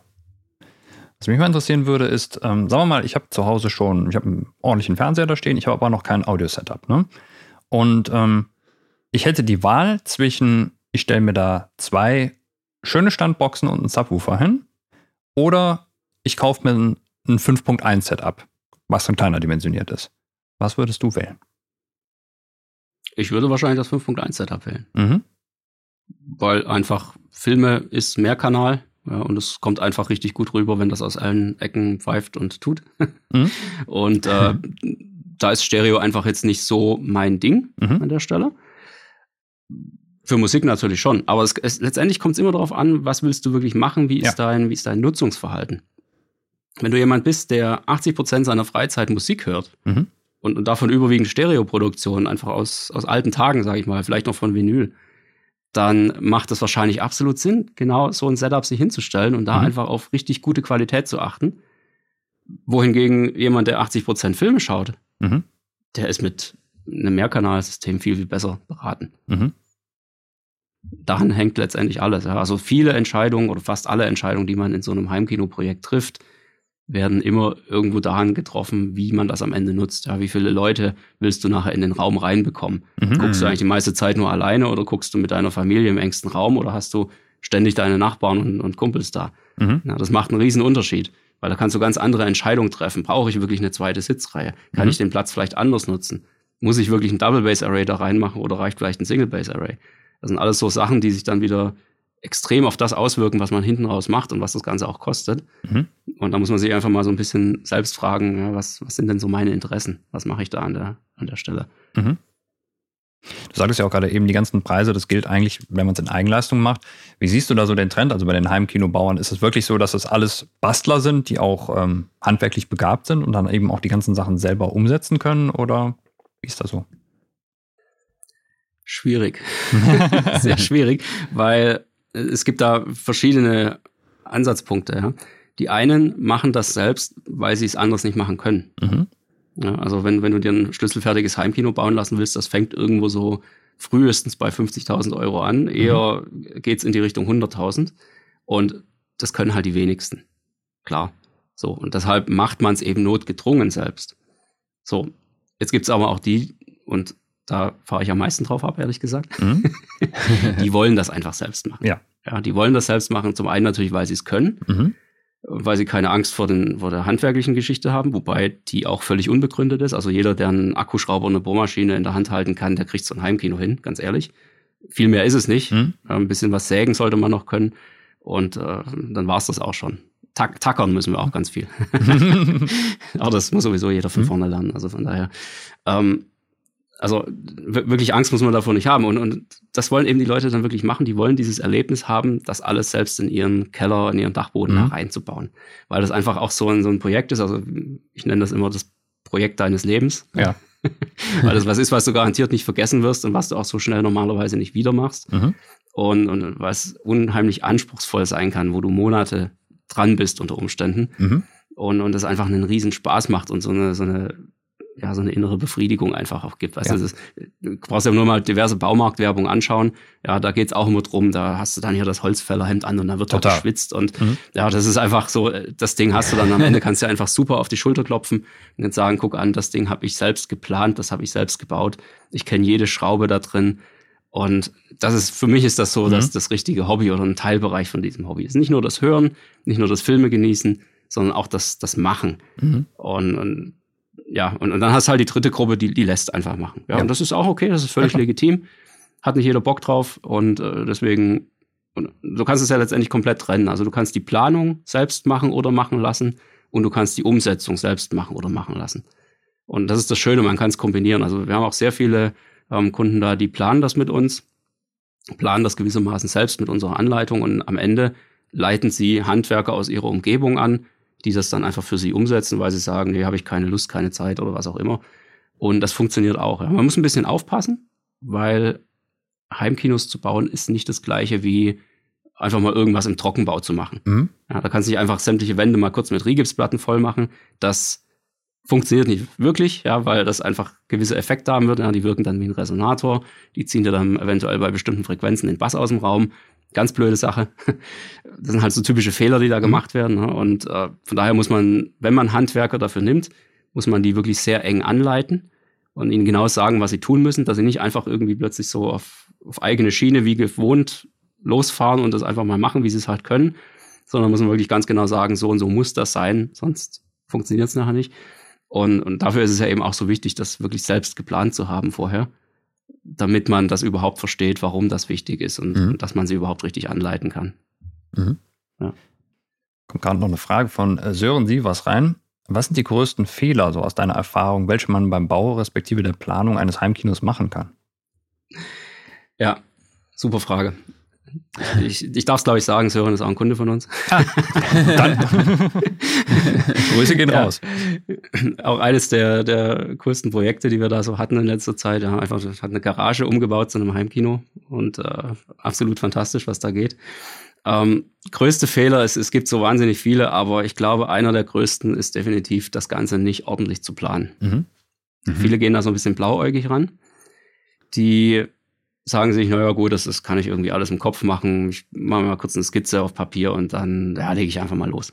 Ja, aber was dann immer passieren wird, ist, dass man sich irgendwo verrennt in dieser Sache. Man merkt dann plötzlich, zwei Wochen später, ah, da gäbe es doch noch eine bessere Lösung. Das könnte man doch anders machen. Ja. Mhm. Hier mit der, ich hätte die Lautsprecher doch hinter die Leinwand nehmen können. Was auch immer. Ja. Das sind ganz viele Sachen, die da passieren können. Und dann wird man sich zwangsläufig ärgern, dass man es so gemacht hat und nicht vorher richtig geplant hat. Man, man bezahlt letztendlich immer im Nachhinein dafür. Weil oft ist es dann eben so, entweder muss ich das dann alles wieder rausreißen und muss nochmal neues Material kaufen, dann wird es an der Stelle teurer. Oder ich lebe dann eben mit der, ja, mit, mit der Lösung, wie sie dann halt gemacht ist, weiß aber die ganze Zeit, ja, eigentlich, es wäre schon besser gegangen. Und dann ärgert man sich halt jahrelang damit. Mhm. Also egal wie, wenn man es nicht richtig geplant hat, dann wird man definitiv das irgendwann auf die eine oder andere Art bereuen. Das ist definitiv der größte Fehler. Ähm, oh, da kam die Info sehr, sehr früh. Ja, ja, ich hab's auch Dass gemerkt. ich weitermachen soll. Dankeschön. ja, kannst also, da reinquetschen. äh, genau, wie würdest du denn das Budget dann so sinnvoll verteilen auf die einzelnen Gewerke? Was würdest du sagen, worauf sollte man sich priorisieren? Nicht nur auf Technik, das ist das Wichtigste. Mhm. Aber viele, die da einsteigen, in ihrem Wohnzimmer erstmal loslegen, sind wie gesagt eher so technikaffin erstmal. Die, die wollen einfach nur Technik kaufen und glauben dann, ja, das ist jetzt Heimkino. Da wird einem ja auch so angepriesen, du brauchst ja nur in irgendeine, bei irgendeinem Discounter reinzuschauen, ja, hier Heimkino, 400 äh, Euro. so, und dann denkt man, man hätte jetzt ein Heimkino. Das ist aber einfach nicht das, das Ding, sondern das ist einfach nur ein paar Lautsprecher und, und irgendwie ein Verstärker davor. Ähm, und, und dadurch wächst das Ganze so an und, und alle glauben irgendwie, ja, Heimkino, da muss ich einfach nur die Kosten für die Technik rechnen und dann habe ich's. Aber das ist es eben nicht. Sondern ein ganz guter Teil fließt auch in den Raum rein, weil der Raum muss irgendwie ausgebaut werden, da muss Kinofeeling mhm. erzeugt werden, da müssen mindestens mal ein paar coole Sessel rein. Da fallen Kosten an. Und das teilt sich so in etwa, also ich, ich empfehle immer, das so grob 60 Prozent für die Technik aufzuteilen und etwa 25 Prozent für den Raum. Das mhm. ist mal das Wichtigste. Ja, das, also Technik ist immer mehr, ist ganz klar. Beamer kostet einfach einen Haufen Geld, Lautsprecher kosten einen Haufen Geld. Das wird immer so sein. Aber immer was für den Raum zurückhalten, etwa ein Viertel vom, vom Gesamtbudget, das man hat. So, okay. und wer aufgepasst hat, der wird merken, dass da jetzt noch so 15 Prozent fehlen. und das ist logischerweise auch natürlich jetzt auch in meinem Interesse, aber das ist einfach die, die Empfehlung, sich da wirklich dann eben jemanden an die Seite zu holen, der einem dabei hilft, der dieses Projekt mhm. eben mit einem durchmacht weil genau diese Fehler, wo wir schon gerade drüber gesprochen haben, die sollten eben nicht passieren. Weil da wird so viel investiert, da, da werden fünfstellige, teilweise sechsstellige Beträge auf den Kopf gehauen. Und da wäre es einfach schade, wenn das am Ende nicht so funktioniert, wie es soll. Ja, und das ist einfach der Grund, wo ich sage, es ist, du gehst ja auch in, ins Fitnessstudio und bezahlst da einen Betrag dafür. Du lässt ja auch bei deiner Steuererklärung helfen, bezahlst da dafür. Manche schicken ihre Kinder in die Nachhilfe und bezahlen da dafür. Das sind alles Investitionen, die man in sich selbst, in seine Familie tätigt. Warum soll man das nicht auch im Heimkinobereich machen? In seinem Hobbybereich, wo man sich helfen lassen kann. Das ist eigentlich genau der Punkt. Deswegen von der Verteilung her die Empfehlung, das so in etwa zu machen, prozentual. Okay. Ja, du hast jetzt schon das Kino-Feeling angesprochen, auch für die Leute zu Hause, beziehungsweise auch für diejenigen, die sich kein Heimkino in dem Format leisten können oder vielleicht auch nicht aufgrund der Räumlichkeiten haben können, ähm, gibt es da Komplettangebote, so Komplettlösungen? Du hast aber auch schon die Supermarkttechnik angesprochen, ne, wo du dann doch sagst, ja, ach, das sind halt einfach nur Lautsprecher und ein kleiner Verstärker. Dann gibt es ja auch die Soundbars. Ähm, wie, was, was kannst du da empfehlen? Nicht zu weit unten einsteigen, wäre meine mhm. Empfehlung. Ja, weil im, im Niedrigpreissegment findet man eigentlich wirklich nur diese, diese Komplettsysteme. Also nicht nur, aber nee, ich müsste eigentlich andersrum sagen. die Komplettsysteme kommen alle aus dem Niedrigpreissegment. Ja? Mhm. Außer ist mal irgendwie ein Bundle von besseren Lautsprechern, das gibt's natürlich schon auch. Aber grundsätzlich, wenn ich irgendwo ein Prospekt aufschlage und da steht Heimkino drin und hier ganz viele Lautsprecher, dann ist das so ein Komplettsystem und dann ist das normalerweise noch nichts Vernünftiges. Ja, wir sagen ja auch Brüllwürfel zu solchen Lautsprechern meistens, ähm, die so klein sind. und das ist genau der Punkt, wo man letztendlich sagen muss, ein gewisses, eine gewisse Mindestinvestition ist einfach notwendig. Und das fängt irgendwo so bei 2.000, 3.000 Euro an für mal so ein Basis-Soundsystem. Und da muss man wirklich nicht mehr auf Komplettsachen setzen. Da kann man einfach sagen, ich suche mir die Lautsprecher aus, weil sie mir gefallen, weil sie einfach in meinen Raum passen, weil mir der Klang gefällt, was auch immer. Ja, und stelle mir daraus ein passendes System zusammen. Aus genau mhm. den Standlautsprechern, dem Center und vielleicht ein paar Wandlautsprecher für hinten. Weil es einfach passt. Ja, und nicht, weil das irgendein Prospekt oder irgendein Hersteller mit, mit so einem kleinen Angebot irgendwie vorgibt. So, und dann ein AV-Receiver dazu, der muss auch nicht irgendwie von einer bestimmten Marke sein. Ja, also es gibt da eine, eine ganze Liste von Herstellern. Es gibt natürlich so die üblichen Verdächtigen, logischerweise, die man überall sieht. Das ist auch für einen Einstieg gerade völlig in Ordnung. Aber die müssen nicht irgendwie zu den Lautsprechern passen oder sowas. Ja, das, das gibt's nicht, dieses Dazupassen. Äh, das funktioniert letztendlich alles mit allem sehr gut zusammen. Würde das nicht so funktionieren, dann hätte man irgendwie einen kompletten Fehlgriff mhm. gemacht, aber der passiert von alleine normalerweise erstmal nicht. Okay, ich habe jetzt nur noch tatsächlich eine persönliche Frage, die mich interessiert. Ähm, ähm, ich hatte auch mal überlegt, in so ein Dolby Atmos System zu investieren. Allerdings ist bei mir die Verkabelung halt relativ schwierig. Und habe ich gesehen, es gibt ja auch diese Funklösung. Ist da, ist da, ist das äh, brauchbar? Oder Bluetooth ist das, glaube ich. Ja, gibt verschiedene Lösungen da an der Stelle.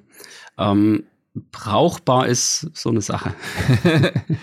also ich sage ganz ehrlich, Kabel, es geht nichts über Kabel. Kabel okay. ist immer noch das Beste in allen Bereichen. Aber manchmal geht's eben nicht anders. Es ist auch meistens wieder so ein, so ein Wohnzimmerding, ja, wo man mhm. einfach nicht anders kann. Da kommt genau. man eben nicht unter der Terrassentür vorbei oder so, ne? und dann ist es halt so. Okay. Aber da gibt's wunderbare Lösungen dafür. Zum einen die, die AV-Hersteller selbst haben meistens da was im Gepäck. Mhm. Wobei man da dann auf deren spezielles Surround-Lautsprecher eben festgenagelt ist, mehr oder weniger.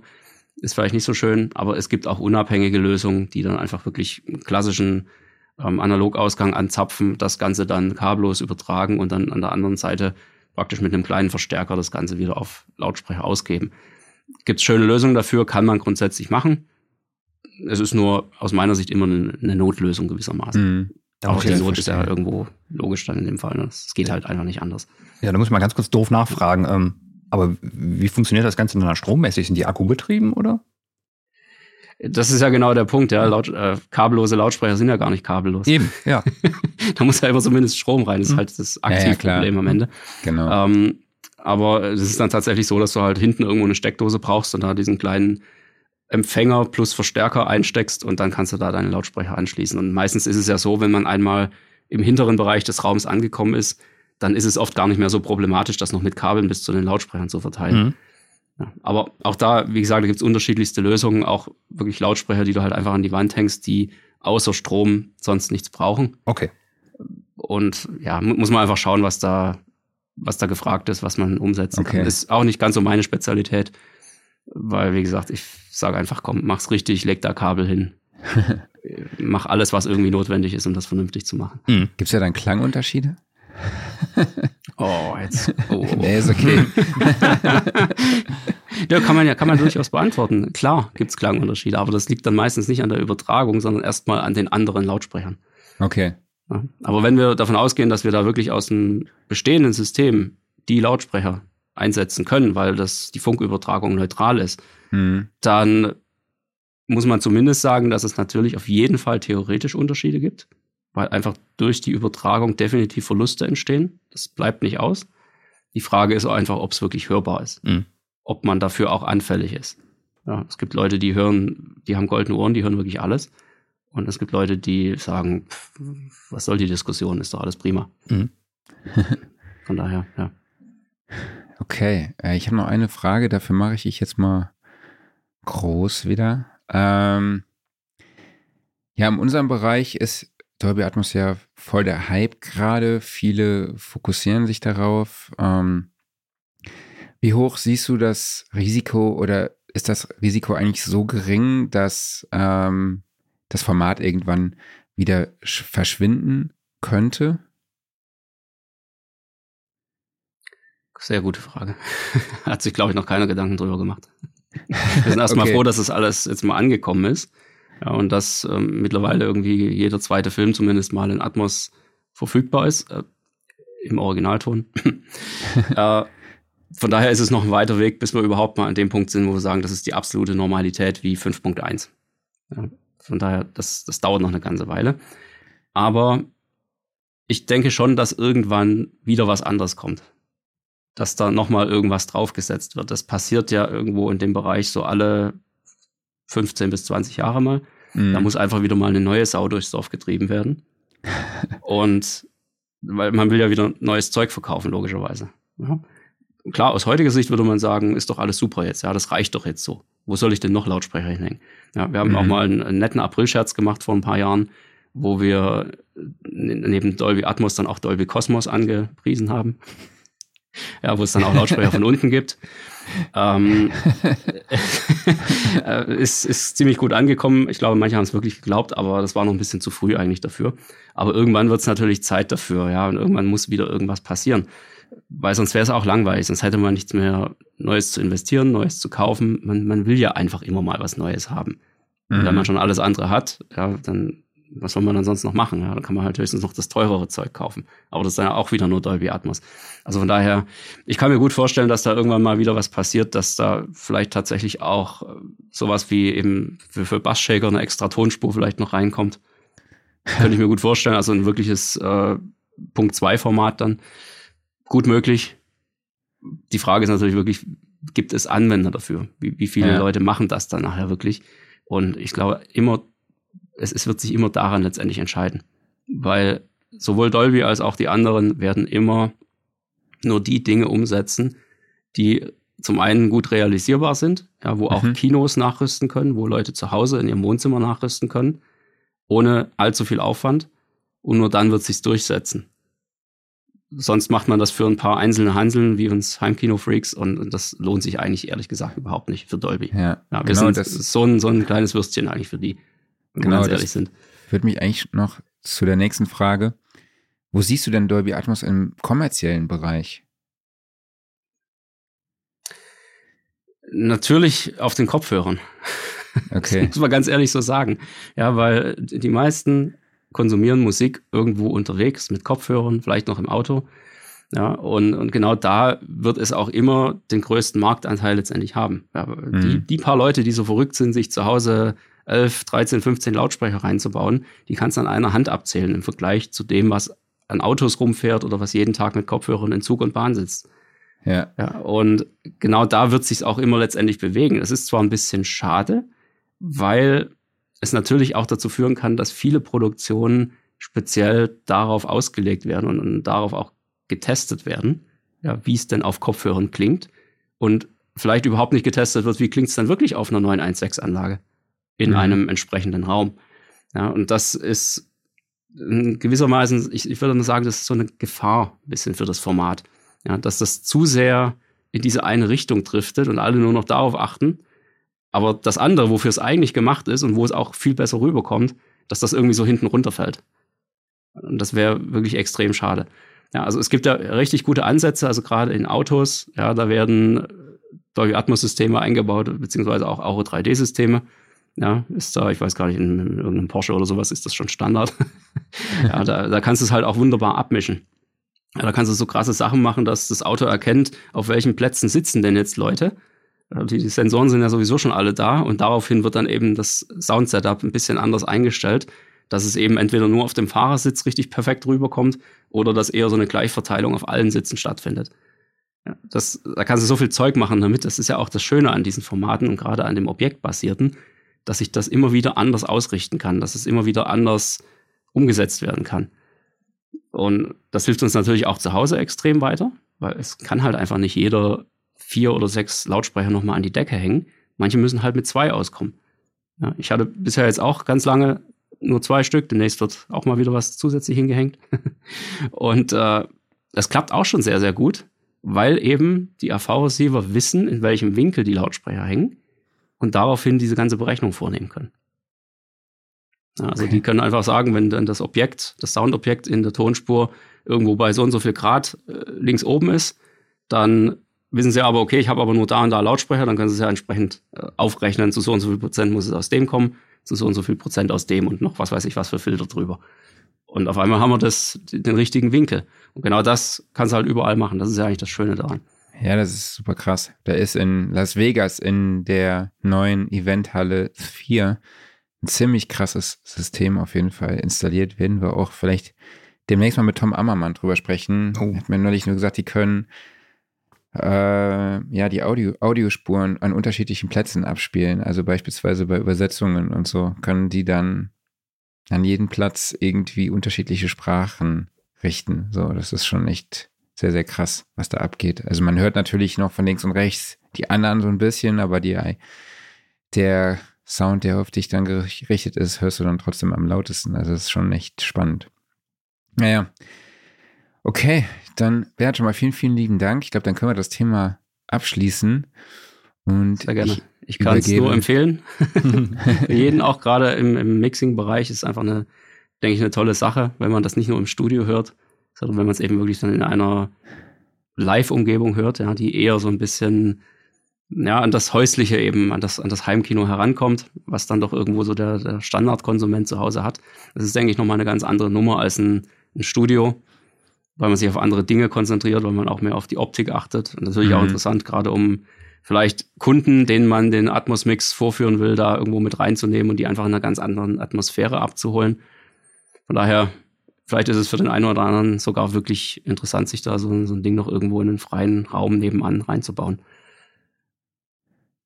Jawohl. Okay. Klaus, dann gebe ich an, an, dich wieder ab. Dann gehen wir weiter zu unseren beliebten Typfragen. Diesmal in einer etwas speziellen Edition. Der Kollege Bohn hat mir vorher gesagt, ihr habt die ein bisschen abgeändert oder angepasst. Ähm, aber fangen wir direkt mal an. Mac oder PC? PC. PC. und ihr habt natürlich die wichtigste Frage aller Zeiten drin gelassen, die auch im Heimkino natürlich eine Rolle spielt. Kommt der EQ vor oder hinter den Kompressor? Spielt absolut keine Rolle, aber ist egal. nee, weil äh, ich könnte es jetzt natürlich aus Heimkinosicht ja. sagen, ja, mhm. was wir nachher live machen, bevor das Signal an die Lautsprecher rausgeht. Ja. Mhm. Ähm, da kommt überhaupt kein Kompressor rein. Ja. wir wollen die volle Dynamik bitte schön haben. Mhm. Und dann kommt halt der EQ noch oben drauf. Ja, also das mhm. machen halt die DSPs, die dann die, die, allerdings genau. die Raumakustik eher ausgleichen, weniger das, das Signal. Das Signal sollte ja schon ideal sein. Mhm. Also insofern erstmal der EQ. Ja. Was ich so aus meiner Podcast-Erfahrung sagen kann, ich würde eher sagen, der EQ beim Mixing kommt als zweites. Mhm. Dann analog oder digital? Digital. Mhm. Was soll's? Im HiFi-Bereich natürlich interessant, Vinyl oder CD? Oh, böse Frage. CD. Mhm. Ja, also Vinyl ist, ist eine super Sache, und, aber es ist halt einfach das das altmodische, was da diesen Klang ausmacht. Ja, und, und das ist einfach eine, eine Kopfsache bei den meisten Leuten, denke ich. Wobei man sagen muss, da gibt es ja auch noch eben so Sachen wie Dynamik, ja, die auf Vinylproduktionen immer etwas besser ist als auf einer CD, wo einfach alles nur laut sein muss. Und das macht natürlich schon einen deutlichen Unterschied aus. Also insofern hat absolut seine Berechtigung und ich kann jeden verstehen, der auf Vinyl abfährt. Aber ansonsten, die CD ist eindeutig das bessere Format. Hast du in deinem Raum noch eine CD, einen CD-Player stehen? Äh, CD-Player tatsächlich nicht mehr. Mhm. Aber ich habe noch einen schönen alten DVD-Player, mhm. ja, der allen möglichen Schnickschnack kann bis hin zur SACD. Und äh, der wird tatsächlich ab und zu mal angeworfen und da wird mal noch analog aus dem rausgegangen und das dann auch so gehört, weil der irgendwie da was besser gemacht hat als mhm. die andere Technik heute. Alles klar. Früh raus oder spät ins Bett? Beides. ich kann beides, aber ich mache nicht beides gleichzeitig. Alles klar. Und dann noch abschließend, was genießt man im Heimkino? Wein oder Whisky? Ich würde sagen Whisky. Mhm. Das ist, glaube ich, so eine Tendenz. Man, man hört ganz viele Leute im Heimkinobereich, die sich plötzlich über Whisky austauschen. Das, äh, da scheint es irgendwo eine Verbindung zu geben. Ich habe bloß noch nicht rausgefunden, was das für eine ist. Whisky und Popcorn. ja. Gute Kombi. so, und dann gehen wir auch direkt weiter zum Referenztrack. Und äh, lieber Bert, hast du einen Referenztrack, den du besonders gerne in deinem Heimkino hörst? Egal welches Hab Genre, ich. egal welches Jahrzehnt. Habe ich. Und ich hoffe, das ist was, was wirklich die wenigsten kennen. Das war auch für mich ein absolutes äh, Highlight, als mir das jemand verraten hat. Mhm. Und zwar von Camo and Crooked, Witch Doctor. Also der Titel heißt Witch Doctor. Äh, das kann sich mit Sicherheit nicht jeder anhören. Aber einmal reinhören lohnt sich definitiv. Es ist ein bisschen verrückt und man fragt sich wirklich, was machen die da eigentlich für Geräusche. Mhm. Aber es hat einen richtig verdammt guten Beat, es hat einen ordentlichen Bass und es hat auch sehr schön viele Details und Auflösung drin. Das lohnt sich definitiv auf jede Liste irgendwo mit draufzusetzen und das immer wieder mal vorzuführen. Sehr cool. Und der Kollege Bohn geht in die 90er zurück. Ja, ich bin mal wieder zurück in den 90ern, denn ich habe das Gefühl, die sind auch zurück im Radio. Ja, also ja. wir kennen jetzt schon David Getter mit I'm Good, wo es äh, sehr angelehnt ist an Blue von Eiffel 65 aus 1999 oder jetzt zum Beispiel mit Baby Don't Hurt Me, ne? also What is Love von Hathaway aus dem Jahr 93. Das sind ja alles nicht wirklich reine Cover, sondern es ist irgendwie eine Eigeninterpretation, es gibt andere Texte und so, ne? Also man traut sich noch nicht, die 90er wirklich zu covern, außer jetzt hier der Friesenjung. Mhm. Ähm, ja, und aktuell ist ja auch wieder am Start hier dieses Synth-Pop Sound, also dieser Synth-Lied, dieser piepsige, den man aus den 90ern kennt, der sich wie Styropor anfühlt und schon in den Zähnen wehtut. ähm, eine sehr schöne Beschreibung. Song, ja, ja, diesen Song äh, Alone von Kim Petras, da mhm. ist nämlich dieser 90er Lied drin und der stammt aus dem Song Better Off Alone von Alice DJs aus dem Jahr 1999. Klaus, du, den, du kennst den Song, ne? Ja, ja, der lief ja damals rauf und runter. Großer Club-Erfolg und danach auch in den Charts. Ja, fand ich auf jeden Fall, ich finde es halt geil, klar, obwohl ich, stehe zwar nicht auf Styropor, aber ich finde den Sound trotzdem geil, so dieser Vibe, der darüber kommt von den 90ern, den Song nochmal auch aufgedreht. Und vielleicht noch eine kleine Trivia ist ähm, aus dem Song von Mark Forster, nämlich Genug, gibt es auch so einen Lead-Sound. Ähm, ich dachte, es sei auch ein Song aus den 90ern, der da aufgenommen wurde. Aber es war ähm, aus dem Song Small Town Boy von Bronski Beat und der stammt aus den 80ern. Ja. Aber es war, es ist knapp vorbei. Ich finde es trotzdem witzig, diese Entwicklung, dass man wirklich Lied-Melodien aus alten Songs aufgreift und die halt irgendwie ähm, in neue Songs verwurstelt mit mhm. einem neuen Song, ne? Mit einem neuen Sound, meine ich. Ja. Und Kannst mal sehen, wie alt wir ja. sind. Ja, stimmt. Ja, und bei Kraftwerk gibt es ja. immer noch keine äh, Entscheidung, ne? Habe ich Nö. noch nicht gelesen. Der, äh, wir haben eine E-Mail bekommen mit der Info, dass, ich weiß nicht mehr, jetzt habe ich den Namen vergessen, verdammt. Der war bei uns mit dem Thema äh, Urheberrecht. Ja, Alexander, ich habe genau, deinen Nachnamen leider vergessen. Alexander, lieber Alexander, hallo. Viele liebe Grüße, hat mir eine Mail geschrieben. Dass das Alexander Anwalt. Nennen wir ihn genau. so. ja. Du meinst wahrscheinlich das Coldplay, äh, Coldplay-Cover, ne? Nee, das, äh, das Moses Pelham-Cover. Ah, okay. Mhm. genau. Ja.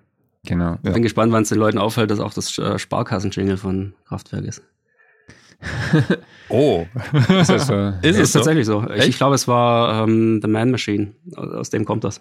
Dieses hm. da, da, da, das kommt da immer wieder so am, als Ende quasi von, von jeder von jeder Melodie. Ja. Ach, krass. Einfach mal reinhören, das ist ganz krass. Aber ja, auch die haben es geschafft, diesen Sound in ihre Telefon-Warteschleife zu packen, äh, arrangiert in einen klassischen Popsong. Also fand ich auch sehr spannend. Naja, egal. Sehr cool. Klaus, was hast du dabei? Ja, ich muss sagen, ich, ich muss das immer noch verdauen, dass du diesen Sound echt mit, mit Styropor assoziierst. Also bei mir ist das wirklich eher so, ja, es ist noch nicht Bohrmaschine, aber man, es ist ja schon ein recht sägender äh, Sawtooth-Lied und äh, Styropor, es fühlt sich so, so weich an im Vergleich dazu. Egal. Nee, vielleicht ist es deshalb, also ich hasse Styropor. Ich kann das ah, nicht angreifen. Äh, das ist so, daran. wo es einem so, so kalt den Rücken so, runterläuft. Ja, ja, genau. Okay, da stellen ja. sich mir alle Nackenhaare und ich krieg so Gänsehaut. Alles klar. So, deshalb. Ja, ja, dann kann ich es absolut verstehen. Okay, das, äh, ja, dann bin ich absolut bei dir. Alles klar. So, ähm, wir sind ja vom äh, Summit zurückgefahren und äh, haben uns dann irgendwann so kurz vor Köln gedacht, da können wir mal Radio einschalten. Ne? Genau. Was, wie, ist das, wie heißt der Sender noch? Äh, Rockantenne war das. Genau. Rockantenne, stimmt. Und ähm, ja, dann lief Music von John Miles und ich habe mit Erschrecken festgestellt, dass der noch nicht bei uns auf der Playlist ist und dann muss er natürlich drauf vom 76er Album Rebel und äh, es klingt wie eine Produktion des Alan Parsons Projects. Das liegt natürlich daran, es wurde einmal von Alan Parsons produziert und John Miles ist auch Sänger für das Project gewesen, aber ja, es kam, unter seinem eigenen Namen raus.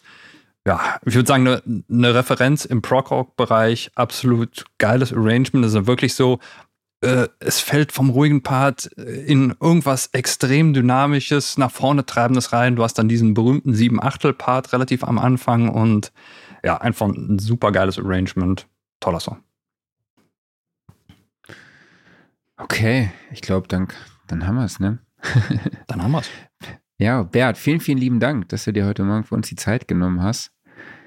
Sehr gerne. Uh, Freut mich, dass da, ich dabei sein durfte. Hat danke, dass du uns so ein, so ein, hier so ein, so ein Kino-Feeling erzeugt hast ja. mit uns am Morgen.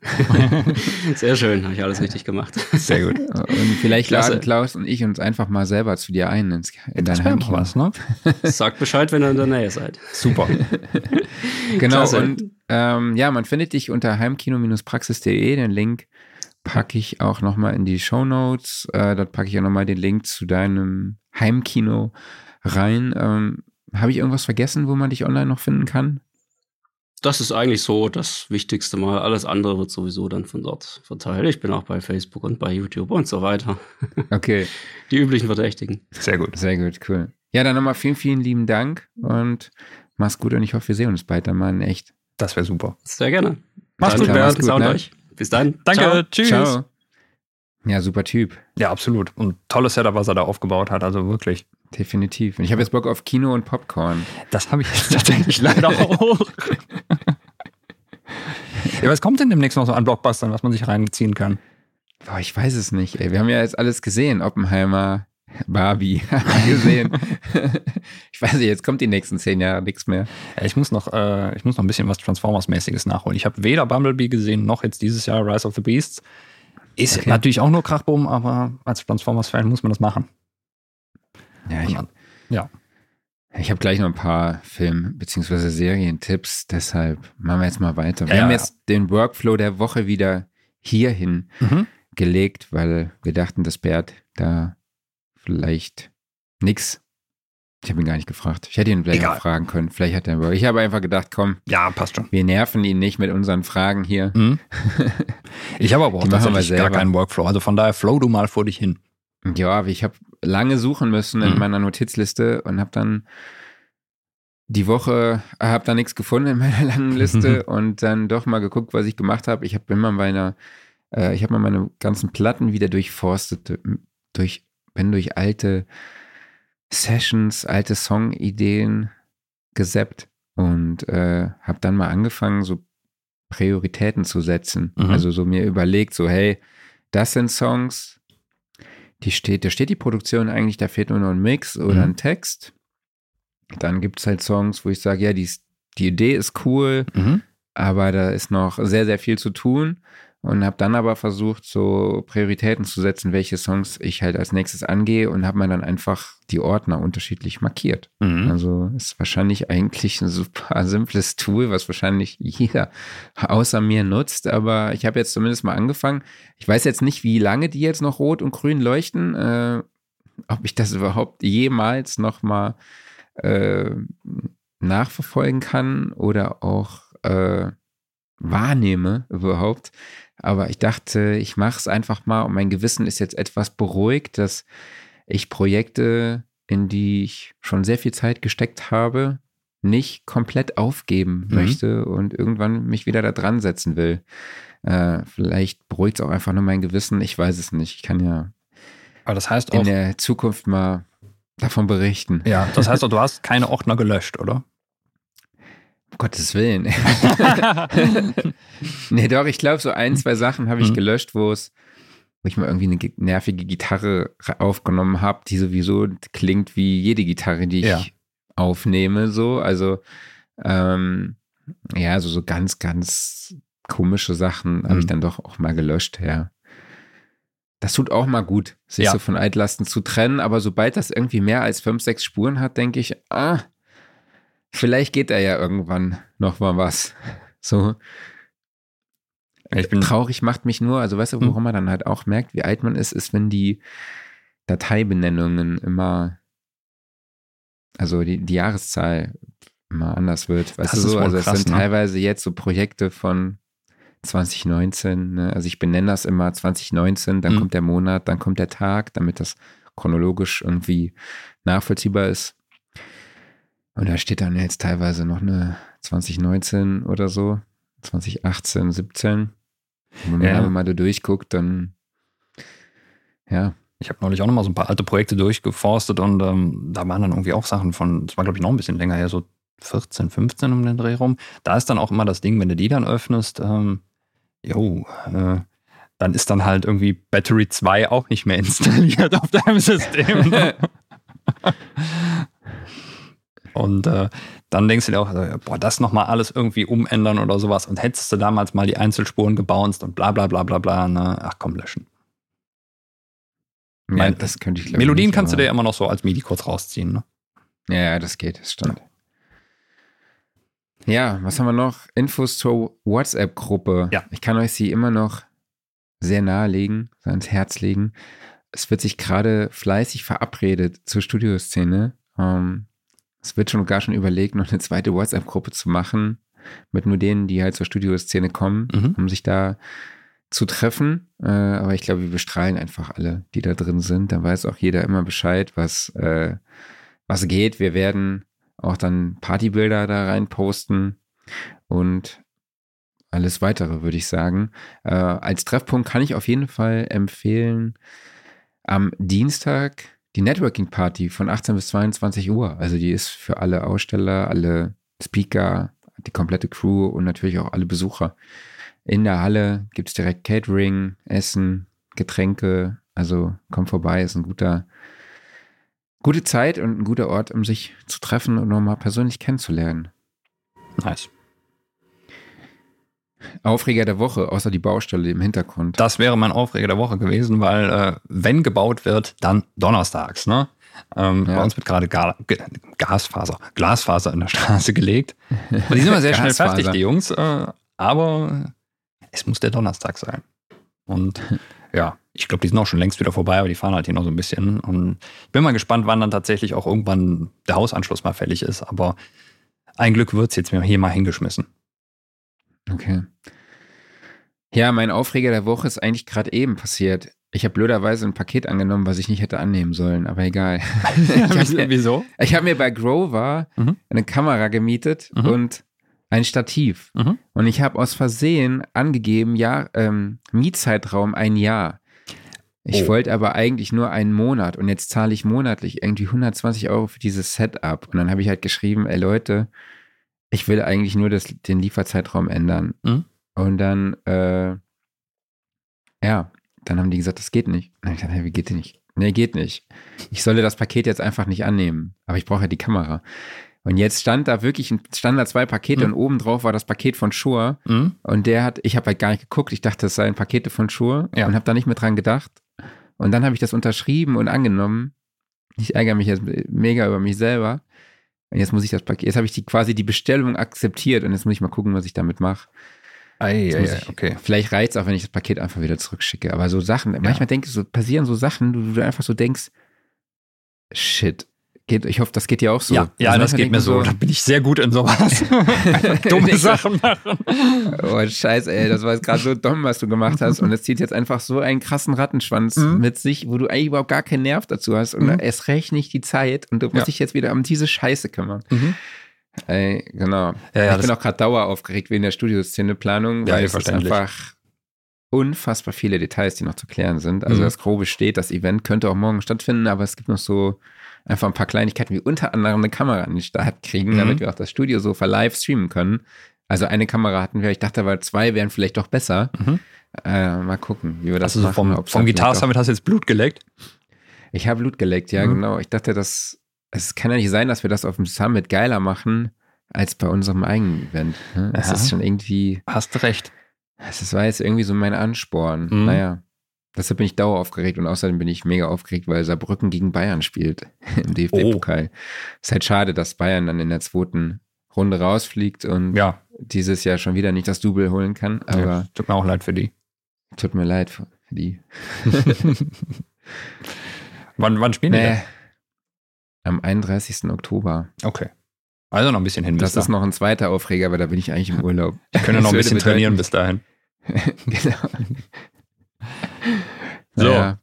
Offline-Modus, hast du was ja. dabei? Genau, ja, Offline-Modus. Ja, können wir eigentlich jetzt schon wieder ein bisschen das Kino abfrühstücken. Ähm, ich habe am äh, Sonntag zum ersten Mal American Beauty gesehen und war schwer beeindruckt von dem Film. Ich hatte den irgendwie abgestempelt bei mir im Kopf so als mittelmäßiger Liebesfilm. Ich weiß nicht, wie ich da drauf gekommen bin. Ähm, Das frage ich mich vielleicht auch, wegen ja. des Covers. Ne? Also man, du siehst dann da irgendwie Mina Suvari, wie die auf ihren Rosenblättern liegt oder sowas. Ne? Ja, Und- vor allem der Teil kam ja auch so ein bisschen zu dieser American Pie Zeit raus. Ja. Ne? Und Mhm. dann, sie hat ja auch bei American Pie mitgespielt. Vielleicht kam da so ein bisschen die Verbindung. Das kann sein. Ne? Ähm, ja, stellt sich raus, äh, hat damit null zu tun, sondern ist halt einfach, äh, ja, was ist das eigentlich für ein Film? Also es ist eigentlich, man, man könnte sagen, äh, vielleicht eine Studie eines durchschnittlichen Lebens, vielleicht mit ein bisschen Wahnsinn gemischt. Es ist auf jeden Fall einfach ein sehr Ich geiler weiß ja Film. nicht, was ich du für ein Leben führst, aber ja, nee, äh, vielleicht nicht unbedingt jetzt so das eigene, aber vielleicht doch ein bisschen. Ne? Ähm, also ist auf jeden Fall sehr, sehr geil, den Film. Muss man sich angucken. wird auf jeden Fall sehr, sehr gesellschaftskritisch und Ja. äh, Mhm. hier gerade bei uns. Ja. naja, er wurde ja jetzt freigesprochen, ne? Richtig. Mhm. Aber auch begnadeter Schauspieler. Äh, Kevin Spacey übrigens. Naja, total. Gear Corner. Achso, ne, Quatsch, ich bin ja noch dran. Hm? Äh, ich habe mir die Miniserie Liebes Kind reingezogen. Ist ja eine Verfilmung von einem Roman. Ich habe jetzt den Namen leider vergessen, von welchem Autoren. Klaus, vielleicht kannst du kurz nebenbei Ich gucke. googeln. Ähm, kann ich auf jeden Fall nur empfehlen. Sehr, sehr spannend. Sehr guter Cast, deutsche Produktion. Ich habe es echt weggesuchtet. Romy tatsächlich. Hausmann. Genau. Aber es war schon hart. Alles, wo irgendwie Kinder drin vorkommen, ne, das ist emotional, trifft mich einfach emotional nochmal, viel- nochmal ganz anders. Und in dem Fall geht es ja darum, dass äh, eine Frau entführt wird Mhm. und dann auch missbraucht wird und Kinder entstehen und die ist halt weggesperrt und die leben eigentlich die ganze Zeit nur ja, in einer Wohnung unter der Erde und irgendwann ja, kommt dann das eine zum anderen. Zieht euch einfach rein, ich will jetzt nicht zu viel spoilern. Es klingt aber auch so nach einem Film, da muss man, ich sag mal in Anführungszeichen, Bock drauf haben. Also muss in der richtigen Stimmung sein. Ja, das ist schon ein harter Stoff auf Mhm. jeden Fall teilweise. Ne? Also es ist vielleicht am Ende dann doch eher so ein bisschen krimimäßig. Also, also es packt einen schon, aber es ist jetzt nicht so, dass es sich emotional komplett zerreißt. Mhm. Also es beschäftigt dich schon, aber es ist jetzt nicht allzu krass, würde ich Okay. jetzt sagen. Mhm. Also ist eine Empfehlung. Okay, cool. So, Gear Corner, du wartest wahrscheinlich immer noch sehnsüchtig, ne? ich warte Auf immer noch auf ein Cubase-Update, Cubase aber es kommt nicht. ne? Aber ansonsten hat sich auch nicht viel getan. Ja, was gab es denn in letzter Zeit? Es gab einen neuen Roland-Synthesizer, das fällt mir jetzt noch so ein, aber Es hat Roland jetzt auch die Welt nicht neu mit erfunden. Ne? Pro Tools Sketch kam Pro Tools raus. Sketch kam noch raus. Das iPad. Da bin ich mal sehr gespannt, ob und wie sich das durchsetzen wird. Also ob das eine Rolle spielen wird oder ob das einfach wieder verschwindet. Habe ich so gar keine Ahnung. Ich konnte es leider noch nicht ausprobieren. Also Ich auch noch nicht. Ich werde wohl demnächst eine NFR dafür bekommen, um es Mhm. mal zu checken, aber ich hatte in letzter Zeit noch nicht die Muße dazu, mir sowas intensiv anzugucken. Ja. Vielleicht schaffe ich das irgendwann mal nach Ach so, was doch, was mal, was, was kam? Ein SM7B mit äh, eingebautem Preamp. Stimmt. Ja. Ja, Das wollte ich ja eigentlich komplett heute nutzen. Mhm. Das wollte ich eigentlich heute nutzen, weil ich habe heute welche davon bekommen. Oh, Die okay. nutze ich dann im nächsten Podcast. Nächste Woche schalte ich das mal an. Bin ich mal gespannt. Guck doch mal, ob du die vielleicht sogar parallel angeschlossen kriegst. Dass man mal hin und her switchen kann. Das wäre mal interessant. Ja. Doch, das kriege ich hin. Ja. Und Das dann mal, krieg ich hin. mal gucken, auch einfach so ein bisschen vielleicht vergleichen mit Rauschpegel, weil das ist ja immer ein Problem beim SM7. Wenn der Preamp nicht will, dann. Oder allgemein auch. äh, Das Mikro rauscht ja auch so ein bisschen. Ne? Ja, war ja eben jetzt hier bei mir auch im Soundcheck. Ich habe den Mhm. Fader jetzt komplett hochgerissen, aber dafür den Gain, also die Vorverstärkung nicht so hoch, weil wenn ich es noch Mhm. höher drehe, dann rauscht's. Allgemein ist auch so, so eine. Frage, ähm, ob du nicht doch wieder auf deinen Sennheiser zurückwechselst. Ich finde immer noch, dass Sennheiser passt besser zu deiner Ja, Stimme. ich tatsächlich auch. Mhm. Ich woll, also ich denke, dass ich wieder wechsle, ja. Macht's Das ist schon einfach. krass, ne? Alle nutzen SM7B und dann gibt's aber doch Klangunterschiede. Also, und vielleicht passt das eine oder andere Mikrofon dann doch besser zu dir. Also immer mal wieder ausprobieren, ne? Nicht das, was bei anderen hundertprozentig auf jeden Fall funktioniert, Ja. funktioniert bei dir auch, ne? Ja, das SM7 hat ja eigentlich auch so seinen zweiten Frühling erlebt, dadurch, dass es in jedem Streamer-Setup zu sehen ist. Ne? Es haben ein paar Leute Ja, damit ja. angefangen und dann hat es jeder nachgekauft. Aber meinst du, es liegt daran, weil jeder es im Streaming-Setup sieht oder weil es vielleicht auch einfach gut klingt? Oder? Beides. Es ist ein super Mikro. Ne? Also da, Ja. daran liegt es jetzt nicht. Aber das ist natürlich einfach, einfach eine krasse Werbung, weil du dieses Mikro immer siehst. Ne? Hm. Und äh, wenn es halt bei der und der Person einfach gut funktioniert, warum soll es bei einem selber nicht auch funktionieren? Es ist ja jetzt nicht so, dass es bei dir schlecht klingen würde. Ne? Es war halt nur einfach, du hattest mit dem Sennheiser wirklich ein extrem gut klingendes Setup schon am Start. Ne? Ich Und hatte das- einen klareren Sound, fand ich. Ja, der war irgendwie. klarer, der Sound, und der war vor allen Dingen auch das SM7. Also, ich finde, zu meiner Stimme passt es gut, weil es einfach, ich, ich habe eine relativ dünne Stimme und dann so dieses untenrum, das passt da gut hin. Aber deine Stimme, die ist halt kräftiger und bassiger. Und da ist eigentlich schon, finde ich, zu viel des Guten. Okay. Ich finde es eigentlich eher auch mittig irgendwie. Ich weiß auch nicht. Hm. Hm. Und- Klangwahrnehmung. Ja, und seit du das. Aber ist auch, hat auch bei uns selbst, also bei mir hat es auch viel mit Eigenwahrnehmung zu tun. Das kann auch sein, ja. Und ich finde, seit du das benutzt, sind deine Atmer noch viel krasser drin. Die waren vorher schon teilweise extrem. Und äh, jetzt, äh, jetzt hat äh, RX da einiges zu tun. Ja, soll man was tun für sein Geld hier? Ja, ja, total. Wann kommt eigentlich eine neue RX-Version? Die ist da, glaube ich, auch mal wieder fällig, oder? Ich glaube, kam doch erst. Wann kam Ozone 11? Ist schon ein bisschen länger her. Nö, Ozone kam jetzt so guter Monat, glaube ich, oder so. Also auch noch nicht so ewig Ja. her. Ja. Also, jetzt könnte man so langsam. Ich habe es mal angefragt, aber ich habe ja dann nichts bekommen. Verdammt. Hm. aber denjenigen, den ich gefragt habe, der hat mich zumindest mal bei Insta. Folgt er mir jetzt bei Insta? Ich gehe davon aus, dass er meine Nachricht gelesen hat. Aber er hat auch in der letzten E-Mail geschrieben, ich soll mich bitte nicht mehr bei ihm melden wegen NFRs, sondern Ah. bitte bei seinem Kollegen. Ich habe aber das nicht gelesen. Ist das der, dessen. Geburtstag du im Kalender hast? Nee, nee, der ist ja nicht mehr bei ja, deshalb dachte ich. Aha. Der ist ja bei Moog. Okay, alles klar. Irgendwie alle haben Ja. seinen Geburtstag. genau. Ja, So. kleiner Hinter, ja, das ist ein Insider. Wir haben also einen Kollege, Dennis Eickmeier, der, der unser Videomensch mit acht Armen.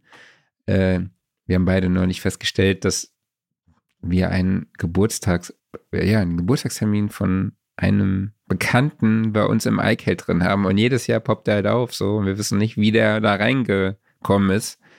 Und ja, deshalb gerade die kleine Anekdote. Yes. So, So, und dann würde ich sagen, machen wir an dieser Stelle mal den Sack zu und haben dann Ja. nur noch eine Folge, bevor es zur Studioszene geht. Mann, Mann, Mann. genau. Mhm. Mann, Mann, Mann, so schnell geht die Zeit rum, ne? Wen haben wir denn nächste erwarten. Woche? Niemanden, wir haben uns. Wir sind Geil. unter uns, würde ich Ja. sagen.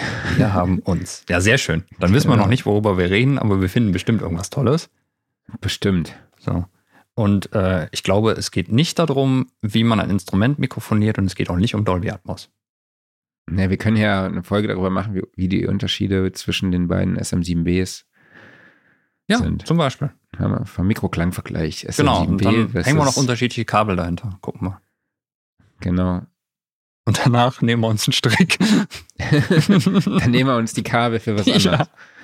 Ja. genau. So, gut. Naja. Aber dann würde ich sagen, äh, ja, für diese Woche erheben wir uns von unserem schönen Studiosofa, denn das wird präsentiert vom Music Store in Köln, dem Paradies für Musiker. Vielen Dank an euch alle, dass ihr dabei wart. Vielen Dank an dich, Marc, und natürlich vielen Dank an den lieben Bert, dass er uns hier so eine Einführung in Heimkino-Setups und auch in ein Dolby Atmos-Setup für zu Hause gegeben hat. Wir sehen uns nächste Woche wieder. Nur wir zwei. Wird sehr kuschelig. Und dann geht's ab zur Studioszene. Ihr seid hoffentlich alle dabei. Wer noch kein Ticket hat, der schlägt jetzt schnell zu. Und bis dahin bleibt ihr alle gesund und ciao. Ciao, mach's gut.